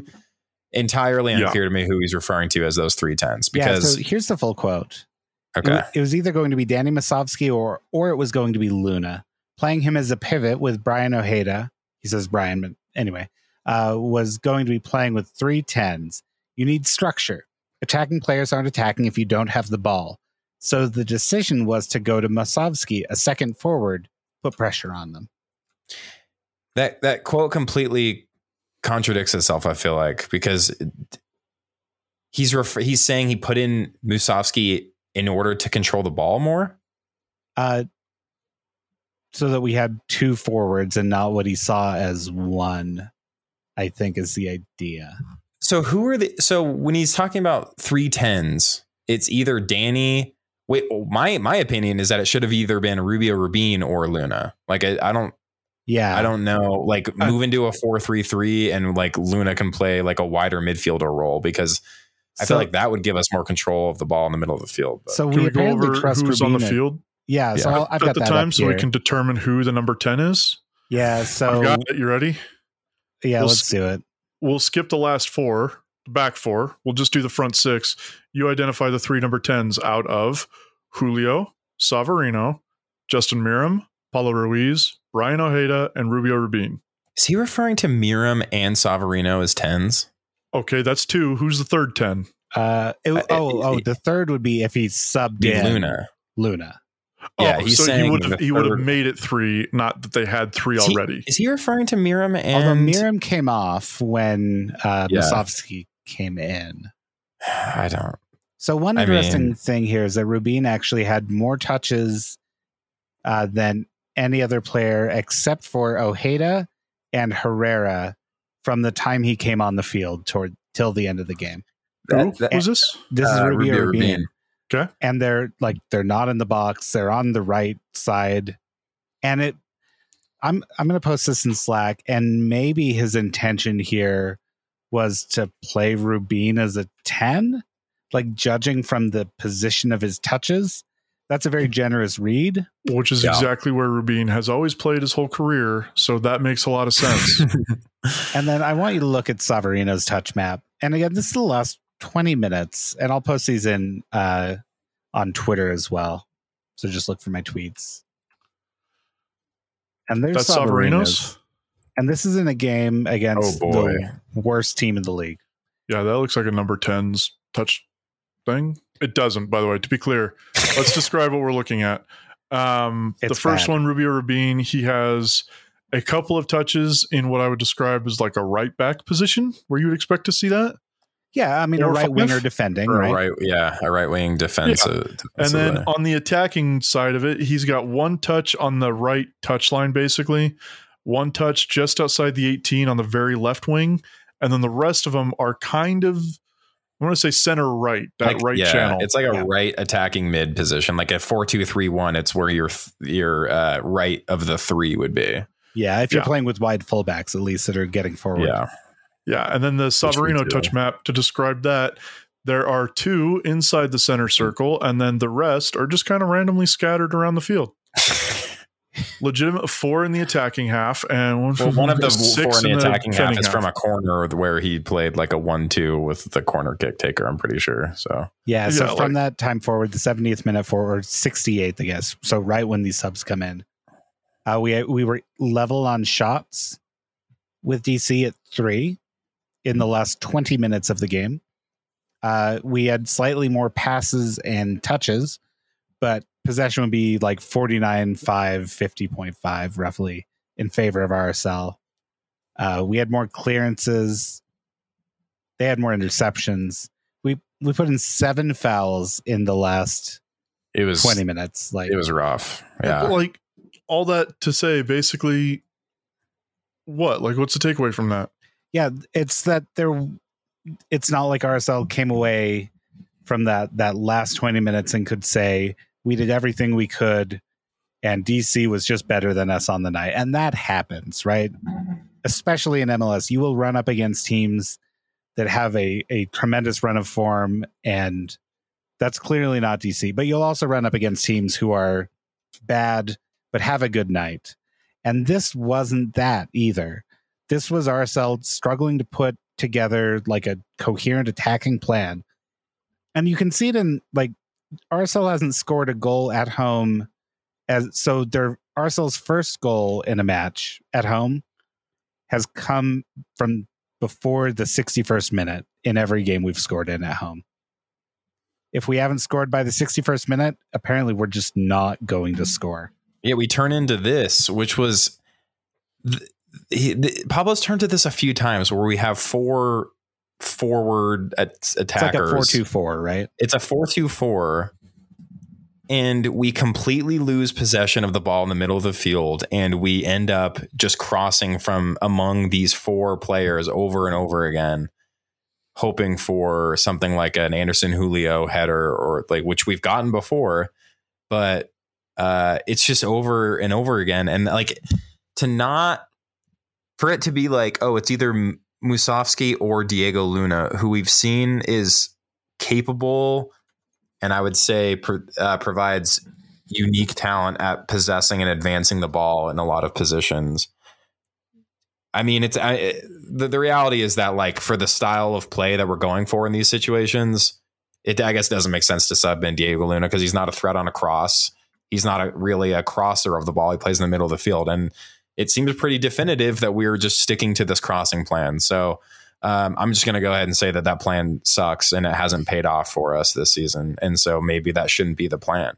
And Well, and yeah, the other side of the coin is if we were to bring on Diego Luna and try to play through the middle of the field, like I don't want to make it sound like I'm dogging on Diego Luna because he's a 19 year old kid and he's still like developing. He's not a finished product, but that also doesn't really work it might not. consistently. Yeah, I mean, I I don't think we've seen it enough to say it doesn't work consistently, but like it Sure. may not be more effective, but like this hasn't been effective at all really and I like I just don't understand how this 424 was ever going going to work. I, No, I it just doesn't make sense to me at all. And So- like it was so clear that we weren't going to like they were they were beating us on like all these duels really. I know Anderson Julio got a header in, but like did I didn't ever feel like we were close to scoring, especially in the second half. Like Yeah. nothing ever felt close to like, oh wow, we really like we're we're we're we're getting close to a goal, like we're threatening. Like we weren't consistently threatening at all through this entire game. And the at the end didn't feel like we were any closer. Like when the game ended, I was like, oh, that's the game's over. Like that was fast because it felt like it was just more of the same for the entire second half. I was astonished how poor it was, honestly. So I think a quote from uh, Mastroeni might be illuminating here.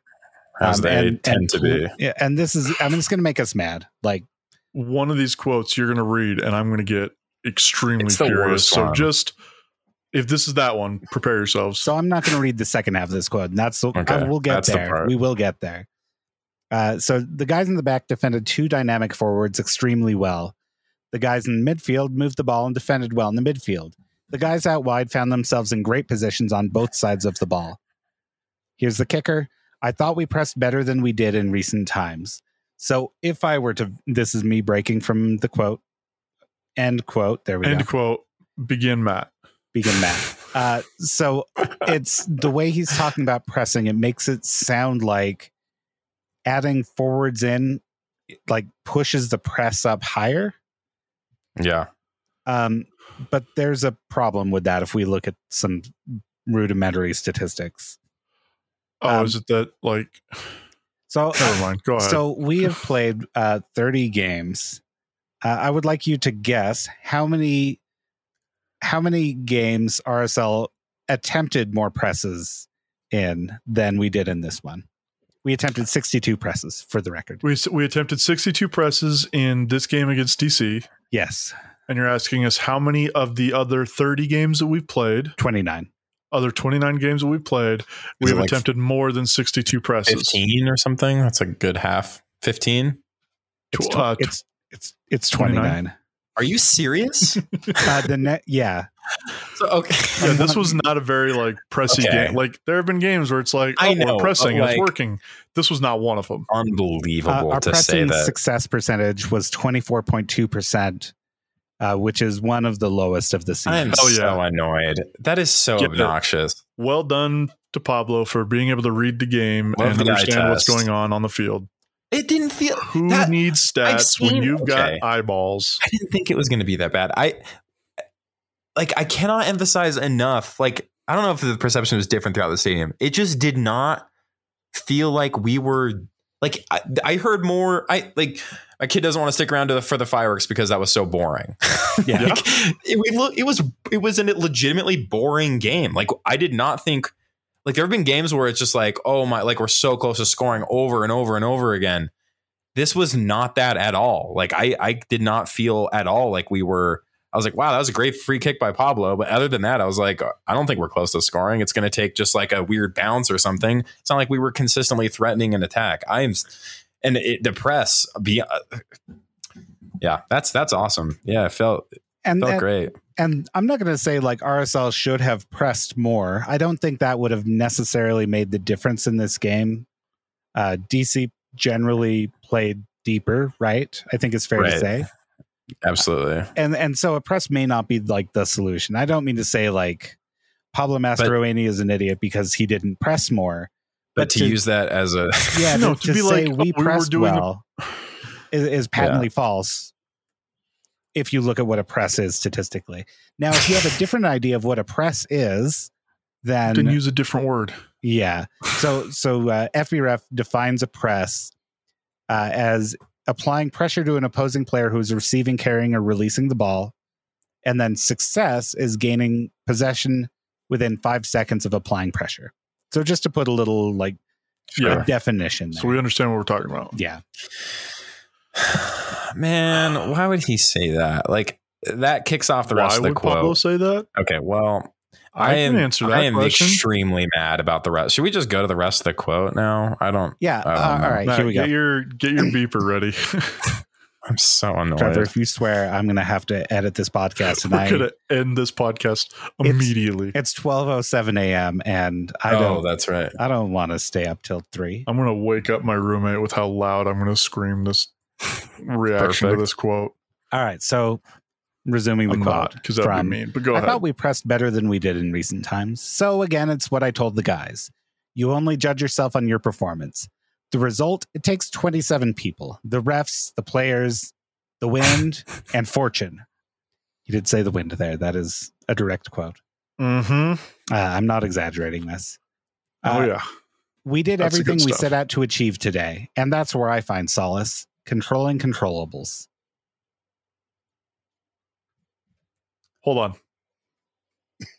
Can I ask you the same question that I asked on Twitter and get an actual like answer? Uh, Probably not, So Matt, but I give you permission to try. you you said, and I want to get this exactly right because I I don't want to misquote or be unfair to Pablo. And again, these are these are direct quotes from his press conference following the match. I've tried to to take out the like full quotes here, so that's why we've read like a large section of this. It's He not said about like something. gotcha stuff. He he said something about achieving everything. Can you read that part again? Yeah, We achieved. We did everything we set out to achieve today, and that's where I find solace. Controlling controllables. We did everything we set out to achieve today. Well, so so Was can was winning not on the list of things to achieve today? So let me read more quote before this point, just to add context, to try to be as fair to Pablo as we can in this con- like in this conversation. The only thing you can can control is the performance. Results you can't control. You need things to go It's your just way. Not true. You need Okay. balls to bounce. You need shots to hit the frame. You need good calls, and you need a lot of breaks to score goals. I, I can don't, excuse saying actually. you need shots to hit the frame because I, I know what he's trying to say. There's trying Yeah. to say shots to be on target, Yeah. not to hit the the woodwork. Yeah. Can we list we- all those again and go through real quick which of those did not happen? Uh, there's more. There's more. oh, okay, sorry. Okay. But when I think about where we were and what we wanted to achieve in the game on both sides of the ball, I think we did a really, really good job. And obviously, scoring goals is the toughest thing to do in a game, and we just couldn't find it. But we created enough solid opportunities to be able to do that.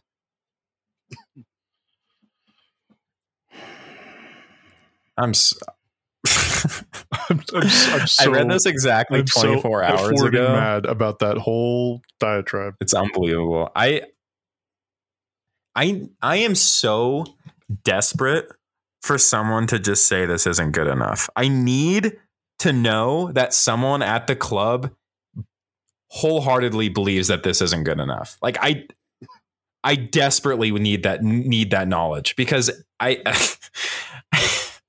I cannot I cannot stomach a result like that against a team like that in a situation like this and and hear that and be like, yeah, no.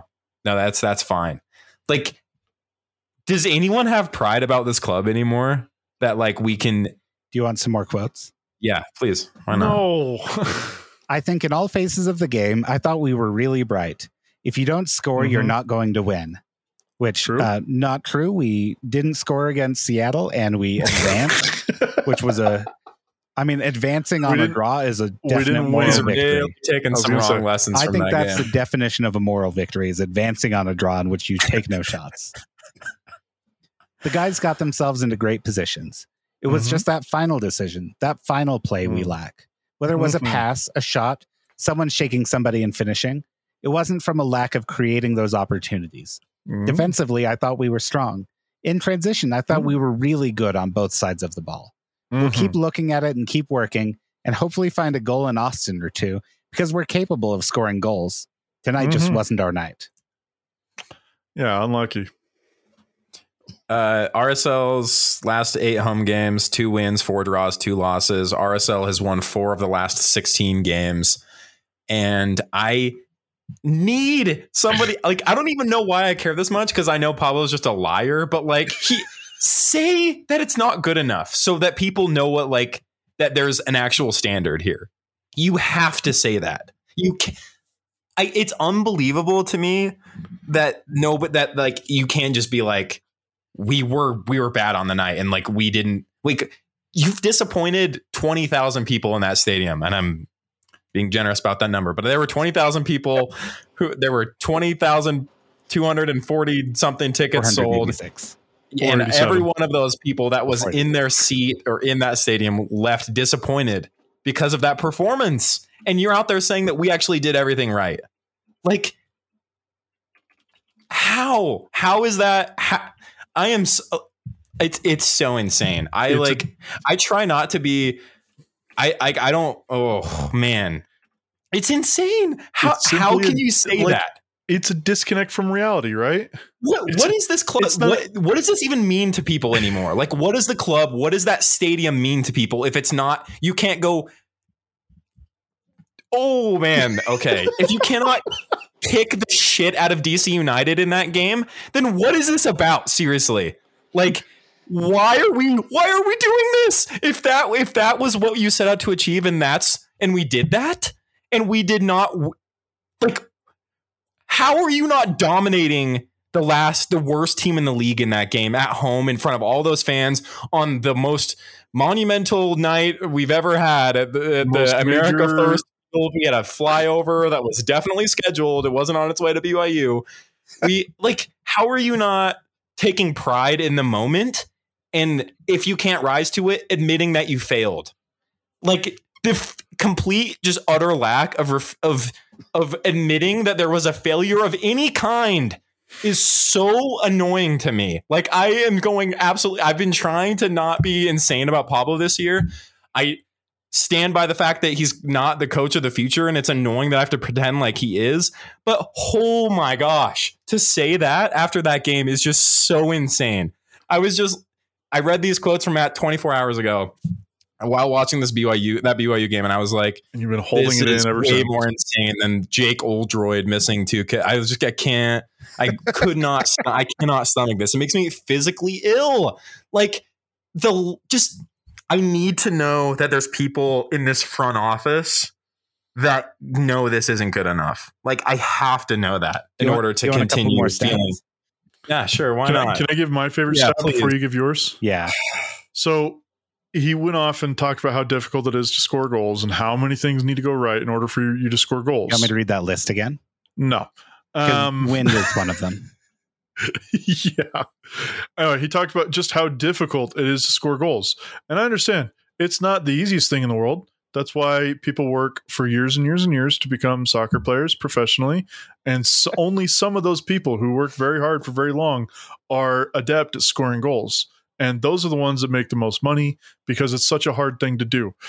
DC United as a team averages throughout this season giving up two goals every single game that they have played all season. That's not Oh, like a cherry picked like over the last couple of games or over the last, you know, this stretch of game or against Western Conference. That's not butter knifed at all. That's every 30 games that they've played, they average two goals against per game. They have a They negative are- 27 goal differential. They Negative are 27. so easy to score goals against. Some teams have scored six goals against them Multiple multiple times. times. we can't score one.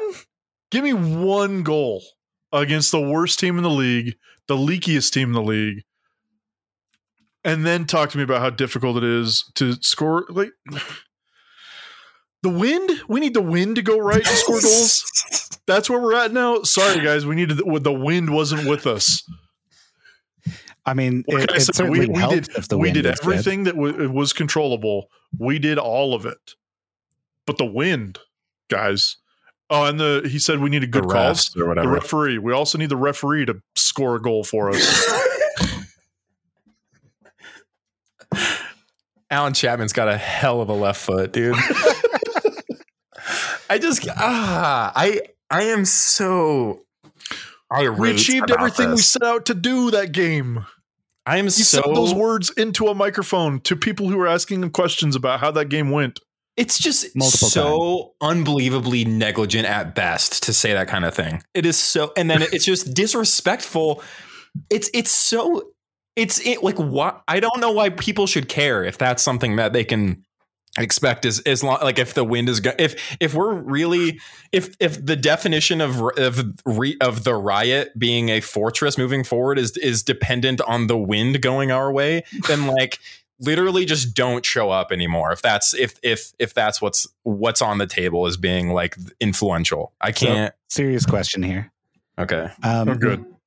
Do you think it would be against the laws of the game to install a gigantic wind turbine on the south end that uh, To allow somebody the to the score team would turn on at certain points that happen to be advantageous?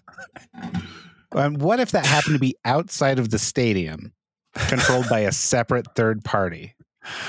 Like, do you think that i'm reminded runs of afoul the- of the laws of the game? I'm reminded of the Jimmy Neutron episode where he installs a gigantic weather controlling apparatus that essentially blows out the clouds. And I think we could be looking at something like that. So if anyone knows a boy genius, And we're going to need that anyway here. So I just can't. I am so annoyed by that. I couldn't. I've I, been I've been mad about things that Pablo have said, and I've this is the spoken out worst. And just been calling Pablo a liar, kind of like as a joke, but like also like he's a liar for like most of the season. And like I'm just I'm I'm over it at this point. Like I- I've been, I've been over it. I thought I was over it, but I'm a I new I was level too, of dude. over it at this point. Like he doesn't know what he's doing. I know. He doesn't know how to coach soccer or maybe he knows how to coach soccer but he doesn't know how to explain soccer things to people. When people ask him questions about the game he can't answer them. Like we need somebody else to be doing press conferences that can answer like questions legitimately because what we're getting is a guy that apparently can't answer questions properly can't explain things properly or thinks that we're on a different planet that we are and that like normal evaluation of soccer games is completely different from like he Yeah. he can't do it. Stop making him do it please. Get somebody who can talk about the game in like terms of what actually happened in the game rather than like what terms like, like instead of this power of positive thinking garbage metaphysical kind of crap that he's feeding us. Because it's not true it's not based in real it's just like he wants to will the It's team just obfuscation. Like it, li- it like he literally just wants just, to will these things into reality and it, it's not working anymore no. Yeah. and, it's, You know when it and it doesn't. first These things of the season. Yeah. And like these things figure themselves out toward the end of the season as they normally do. But I'm just so tired of being a team that's like fighting for a playoff spot every season. And this is the same, like we slid into a playoff uh, position last year. And I feel like I'm on a, we're on a similar trajectory right now where results are starting to kind of stack up against us going the, going the wrong way. We, uh, we play two games against opponents that we're in the mix with. And if we end up making the playoffs, it might be because a team crashed out because of how injured they are. Like, I, I, I don't know. and I'm so tired of that just being, that's why I like, I, I just cannot buy into the fact that this is a long term project with Pablo because if, if the long term project is fighting for seventh place in the Western Conference every single season, like, what is, is that really the point? Is Fighting it, for seventh place in the Western Conference while also not developing any youth players, right. while also not necessarily playing players that will be here in two years, while also like not making significant signings in the transfer windows. Yeah. Like just just Making barely last scraping minute by. signings. Yeah. That yeah, last minute, not first choice signings, and like we know they're not first choice signings because they said that these are not our first choice. Like you can't have these things all go on and have that be like your long term plan. We love to just suck and lie about how much we suck. That's our long term plan at this point. I know. Okay. Absolutely. This can't be it. So I ran some projections just because I'm curious about what the the final table could look like. Was was this the simulations or was this the projections that you were talking to me about when we first got on? Uh, this Or is we what just guessed the results of games? Yeah, I just guessed the results of games. So, so first we'll preface it. Uh, in the forum guide, I've got a projected slash simulated league standings, uh, where it runs a bunch of simulations. Uh, RSL's median finishing position is seventh, which is technically a playoff, A playoff position. spot. It is the play-in, so calling it a playoff position is a little funny because you're playing in to play in the playoffs. Well, hold on, because it's only the first team that gets, or is it first three spots to get a I think bye? it's first three, and then fourth, fifth, sixth, and seventh. Yeah, okay, all right. Uh, it- I mean, regardless, uh, RSL is a in uh, just over thirty percent of the simulations. RSL is not in the playoffs. Uh, so I thought But Matt, that means seventy percent they are. uh, that that does. So I thought, all right, what's a reasonable outcome here? Uh, so the first is the match against Austin away. Austin is better on the road, but they're averaging 1.5 points per game at home. Uh, and that's been steady across the whole course of the season, which is really weird and kind of cool, but also just so weird. Um, Yeah. So I think a reason, like, I don't see a way we can win against Austin right now. We can't score goals. Well, there's, well, maybe the wind will be right in Austin. It's a different wind. Austin scores 60 go- has scored 60 goals this season. So two goals a game. As Yeah. many as LAFC. So to to give you some context there. And they have the likely MVP. Yeah. So So I've chalked that one up to a loss. A loss on the road, not the end of the world. Like no one would be Sure. surprised. Uh, we then play FC Cincinnati at home on Saturday. Uh, and that one, uh, so if I look at the uh, FC Cincinnati on the road, are not a great team. They're a little better than RSL on the road. Uh, this is a team that's in similar playoff position in their respective conference, I believe. I think they're they're sixth, we're seventh. yeah, so But yeah, they were they were out of the playoffs as of like last week. Yeah, we have the same number of oh, we have one more point than they do though. We're Yeah. 43, they're at 42. so I've given us a win there. I think that's pretty reasonable. Uh, yep, you'd hope so. Uh, all right, then we've got after that LA Galaxy on the road, which uh, they are at home uh, pretty good. Uh, they're actually about as good as Austin right now at home. Uh, so not not the best, certainly. Uh, Galaxy have been really bad on the road, so Yeah. their home form is all that's sustaining them in a, a potential playoff chase. Uh, I, I've got a loss there. We can run the simulation again with with a win there if we want. But uh, on the road against LA Galaxy with Trevor in the stands, like just don't see it going well for anybody. Let alone least of all Trevor. right. Uh, then final the game of the season, uh, home game versus Portland. They've had our number. I've I've got a draw here. Uh, I could see a win, I could see a lot. I could see any scenario on that one. Yeah. I, after this DC United game, I've got like I don't have confidence in anything right now. So yeah. So that that puts us at forty seven points. We could get as high as forty nine, uh, but the odds are are not good in these cases. Right? We'll need Yeah. an unexpected result to like guarantee a playoff spot. And I remember being told like playoffs is like our goal every season is to make the playoffs. And if that's still the goal, and I know we've talked about this in recent episodes, yeah, then great. We made the playoffs. Like, yes, we run it back. we we have no chance basically of a home playoff game at this point, unless for some reason uh, we make it to the final and we play against maybe Cincinnati, maybe. Um, Cincinnati, or uh, maybe we play against the Columbus Crew in the final. And like that that's optimistic for getting one play one home playoff game. hmm And I remember sitting early in the season and thinking like, wow, we are like preseason, right? We talked in preseason about how RSL was struggling to score goals. And how Yep. it just like that was something we were concerned about. We scored some goals early on in like really weird snow games.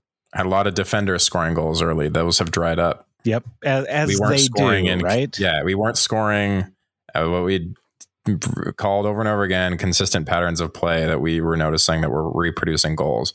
And from what I can tell, the only ones that have uh, really done so, we uh, don't really try to re- recreate Yeah. very consistently in games. So So we're we're sitting here like we've had this concern all season, and obviously the club like Pablo Mastroeni is not listening to us. It doesn't this doesn't matter in the Right. grand scheme of things. We're here to talk about soccer and also some other things that aren't soccer. I don't know if I don't know if anyone's noticed that though. And and it, it's so frustrating to see the flaws from the beginning and not see anything done to correct those. Instead, we've seen the same pattern of cross clearance, cross clearance, cross clearance, with Yeah, not occasional wonder goal. watch. Like, but but you can't get by on wonder goals alone. Yeah, I need to I need to issue a quick apology Is it to, to me? whom? to the audience. Oh, Um, at some point during my getting mad about DC United being bad, I said that they had allowed the most goals of anybody in the league so far this year. Uh, that's not true. San Jose has allowed two more goals um, from one less game. So San Jose is defensively the worst team in the league. Uh, sorry about that, everybody. I misled you. uh, San Jose does have a better goal everything. difference though. So That's true. San Jose has a way better goal difference because they've got somebody on their team that can score goals. Imagine that. they have they've allowed two more, but they have a plus ten goal differential, which is basically just uh what's his face. Jeremy Ebobisse. Yeah. yeah, Yeah, It's so- just like all of this to say, like, I don't think any of us are here to be like mindlessly critical, but we. oh we sorry, wanna Bobasi has fifteen goals. Oh, we want to watch fun soccer and we, Yeah. we want to score goals. And as it stands, RSL is one of the least effective goal scoring teams in the league. and I Like, want We're there. yeah. So DC has scored 32 goals. We have scored 38. So, I mean, slightly better. We have a better defense than we have a better defense than them, and we have slightly better attack than the worst team in the league. Like that's And it's a considerably better defense, right? Like it's a much better. I think our defense is is, is great. I I one of the best in the league, potentially, right? yeah, it's everything beyond got an that. It's all-star very, very goalkeeper. frustrating. okay, I mean, An all star center back. Oh man. Told you, I'm not gonna. leave- I'm not gonna let it go. Yeah, you I mean, shouldn't. RSL's conceded Somebody, somebody called Zac goals MacMath an all-star snub, and that was RSL Arcel has, third has most ridiculous thing I've Did you say the sixth le- sixth least? Yeah.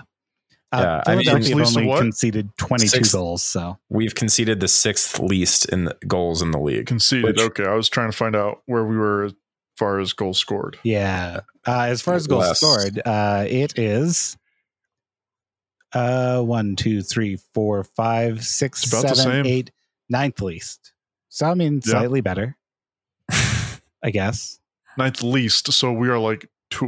oh, How many teams are in the league? Twenty-eight. So we're like 19th in the league in goals scored.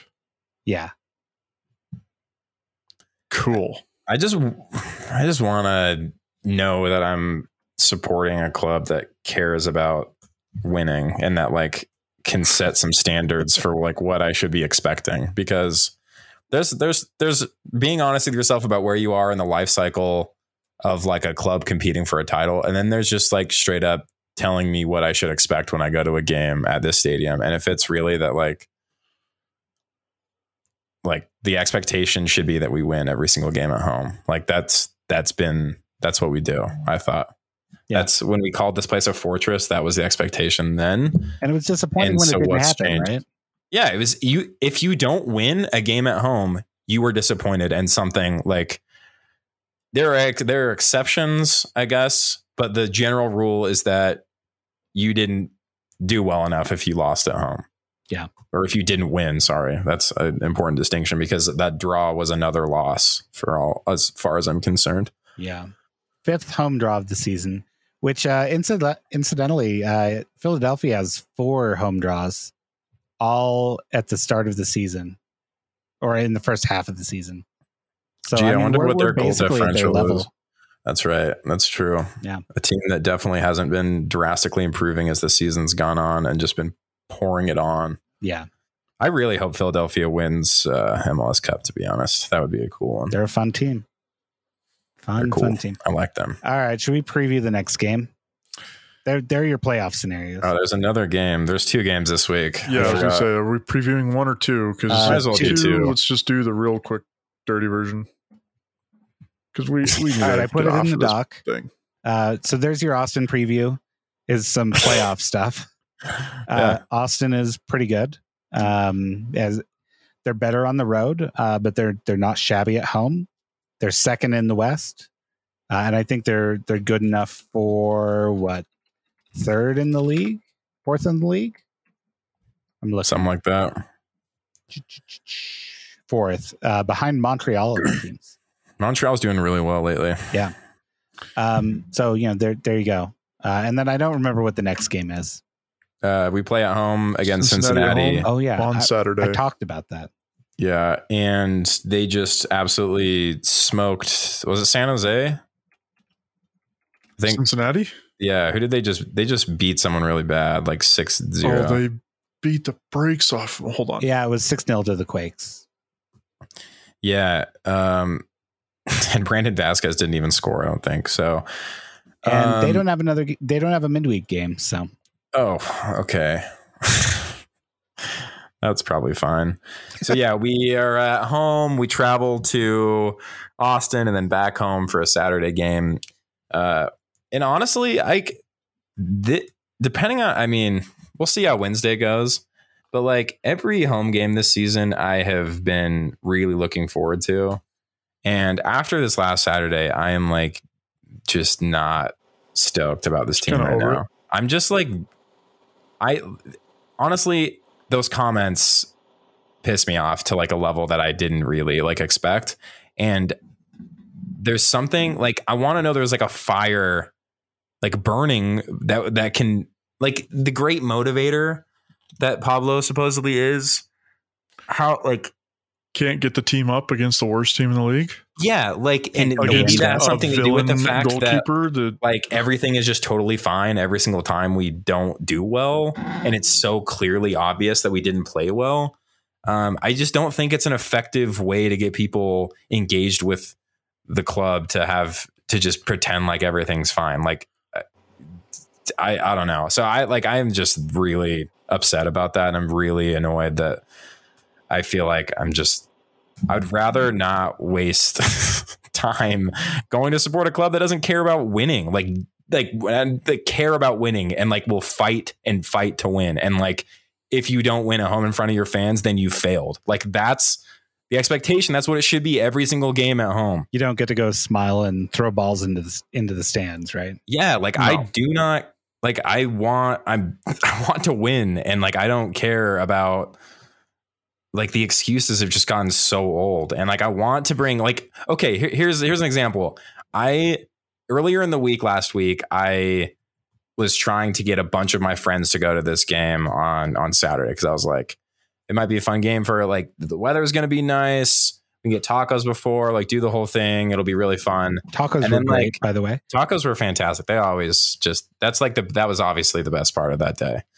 Um, seeing my friends and eating tacos. And like I I'm really glad I didn't bring friends to that game because I would have it would have been I would have been hard pressed to convince them to come to another one anytime soon. Like I it's just it's fun when you win and it's fun with the, when the team is doing well and the team taking pride in doing well i think makes a difference. And the, having a coach that actually will go out there and say like the expectation is to win i think that makes a difference. Like set some ground rules about like what the expectation is for these games. And so like i i don't know. I i don't know what i what to expect on saturday against a team that i think is comparable in in standings right now. And has been scoring at a much higher rate than we have as of late against arguably better opponents. Well, in the standings, definitely better opponents. So, um, yeah, I don't know. I'm just really annoyed.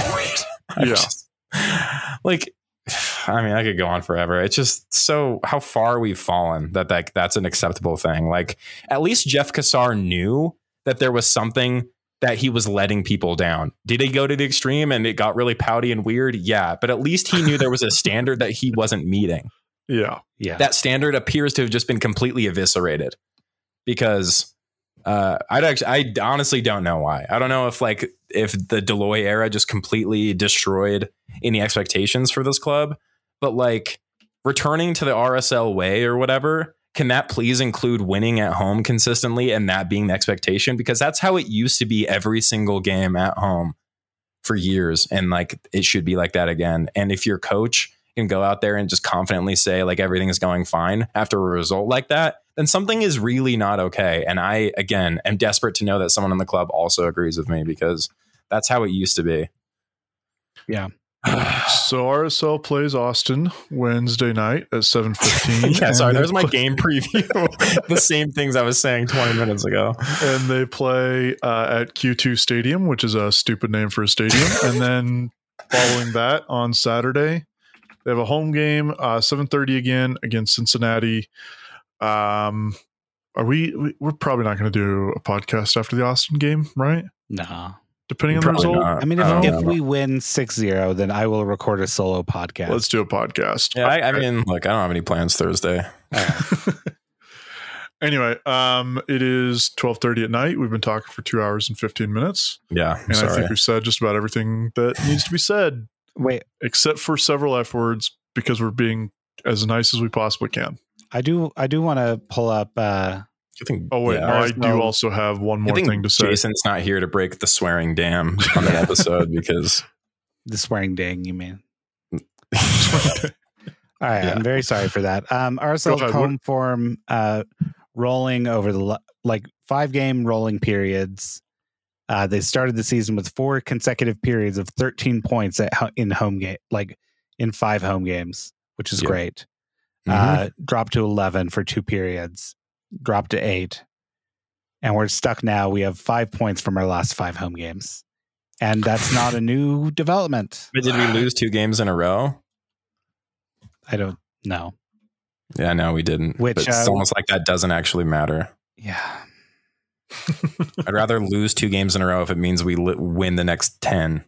I'd Yeah. rather keep losing two games in a row if it means we win the next even three over and over again. And I, I guess one last thing from me. Uh, I don't know if I've ever heard a coach describe scoring goals as something that happens to a team. Uh, Pablo, for all his like, for all his you control what you can control apparently scoring a goal Goals are outside of that. is controlled by everyone on the field, including the referees and the wind. And there was one other uh fortune. I think it had something to do with the lunar tides. the refs, the players, the wind, and fortune. And like, the last one is I mean, different than the others. ah, it's just, it, it's. I feel like Kyle does. I mean, this is really what it comes down to, is that goals are imbued with this mythical power that are a, they're a thing unto themselves that exist in the universe, and And RSL hope scores goals visit. by participating in goal scoringness and like we're it's like some weird misattribution misattribution bleh. i can't say the word anymore Misattribution. There yeah we go. of like platonic forms yeah. and it's very confusing and very weird and like has no place in describing the modern game No. that's all trevor The only thing I was going to say is this was um, also part of our conversation with uh, people at the club. The flyover was completely intentional, and it was definitely planned. And it was it was the same plane that went to BYU, and they had to coordinate that with BYU. And the club would like some damn respect for such a coordinating effort, getting a flyover to go over two different stadiums. Did they tweet about the flyover? no, this is just on the phone call that I had. they should at least say that that was planned. But, I mean, it felt it was like obviously planned, yeah but like, it just wasn't them to, like- spectacular and it, no one said anything about. it. I mean, again, No, The there's, whole- there was there was some tweets the that were whole sent out. Lizzie's in there the was- box thing that they were blasting from the. I mean, I felt like it was too far. Like, I mean, I don't know how many Irish fans we have, but I'm sure they appreciated it. I just thought that it was a little in poor taste. all right shall I leave us with good news Do we have Yeah. any British players on the team anymore? No. Uh, no, we just have our head scout, who I Mm. think is is he he's a british U.S. citizen? Oh, I'm sure he's a citizen probably. by now. Uh, he definitely He's has a green card. naturalized. Um, okay, one last bit of good news, genuinely good news. Uh, I received uh, verbal confirmation uh, from the lady at the taco cart that they will be at the last two home games. Nice. So we'll re-seek Breaking confirmation for the final game because it is on a Sunday. We want to make sure yeah. they will be there, but they should be there for Cincinnati, and that's the best news we can hope for. Yeah, that's like the thing I look forward to on game day. I, I'm looking forward to my tacos on on Saturday because they're going to be delicious, and I have a great time eating those tacos with my friends. Whatever happens, that is just up to the the damn birds. They pick what happens, and I just soak it all in. It's really fun. Uh, if, if you made it to the end of this podcast, tweet at me and I'll send you a link to that Ray Bradbury story. I like that. I won't do anything, but I'll be very appreciative. I feel like people have been. I saw people like disagreeing with certain takes we had, but been like, I love, like, I love the podcast, which I thought was like, I uh, specifically on the stadium thing. They've been like, I'm a faithful listener. It's the only podcast I listen to. I was like, wow. I mean, when you're I- two and a half hours, it's easy. To, you, I know that is true, and it's also it's like we cover a wide variety of topics. That's What the other whole- podcasts? Uh, If there's any other topics you want us to cover that we don't cover in our normal pre-soccer talk, let me know. We can mix it up. Matt, you're giving away our secrets. The reason we're so long is to not give anybody time to listen This, to is, any yeah, other. this is a monopoly of time situation. Just- it might take you if you finish this episode before Wednesday. That's very impressive. But I would urge you to Everything I've said listen to still at stands. two x at least. oh, I wonder what I I got to figure out what I sound like at two x. Ugh. Oh, did they That's probably kinda naturalize voices? Right. Yeah, it's it's pretty good. Okay, that's good. nice. All right. Anyway, um, good night, everybody. Bye, everyone. oh.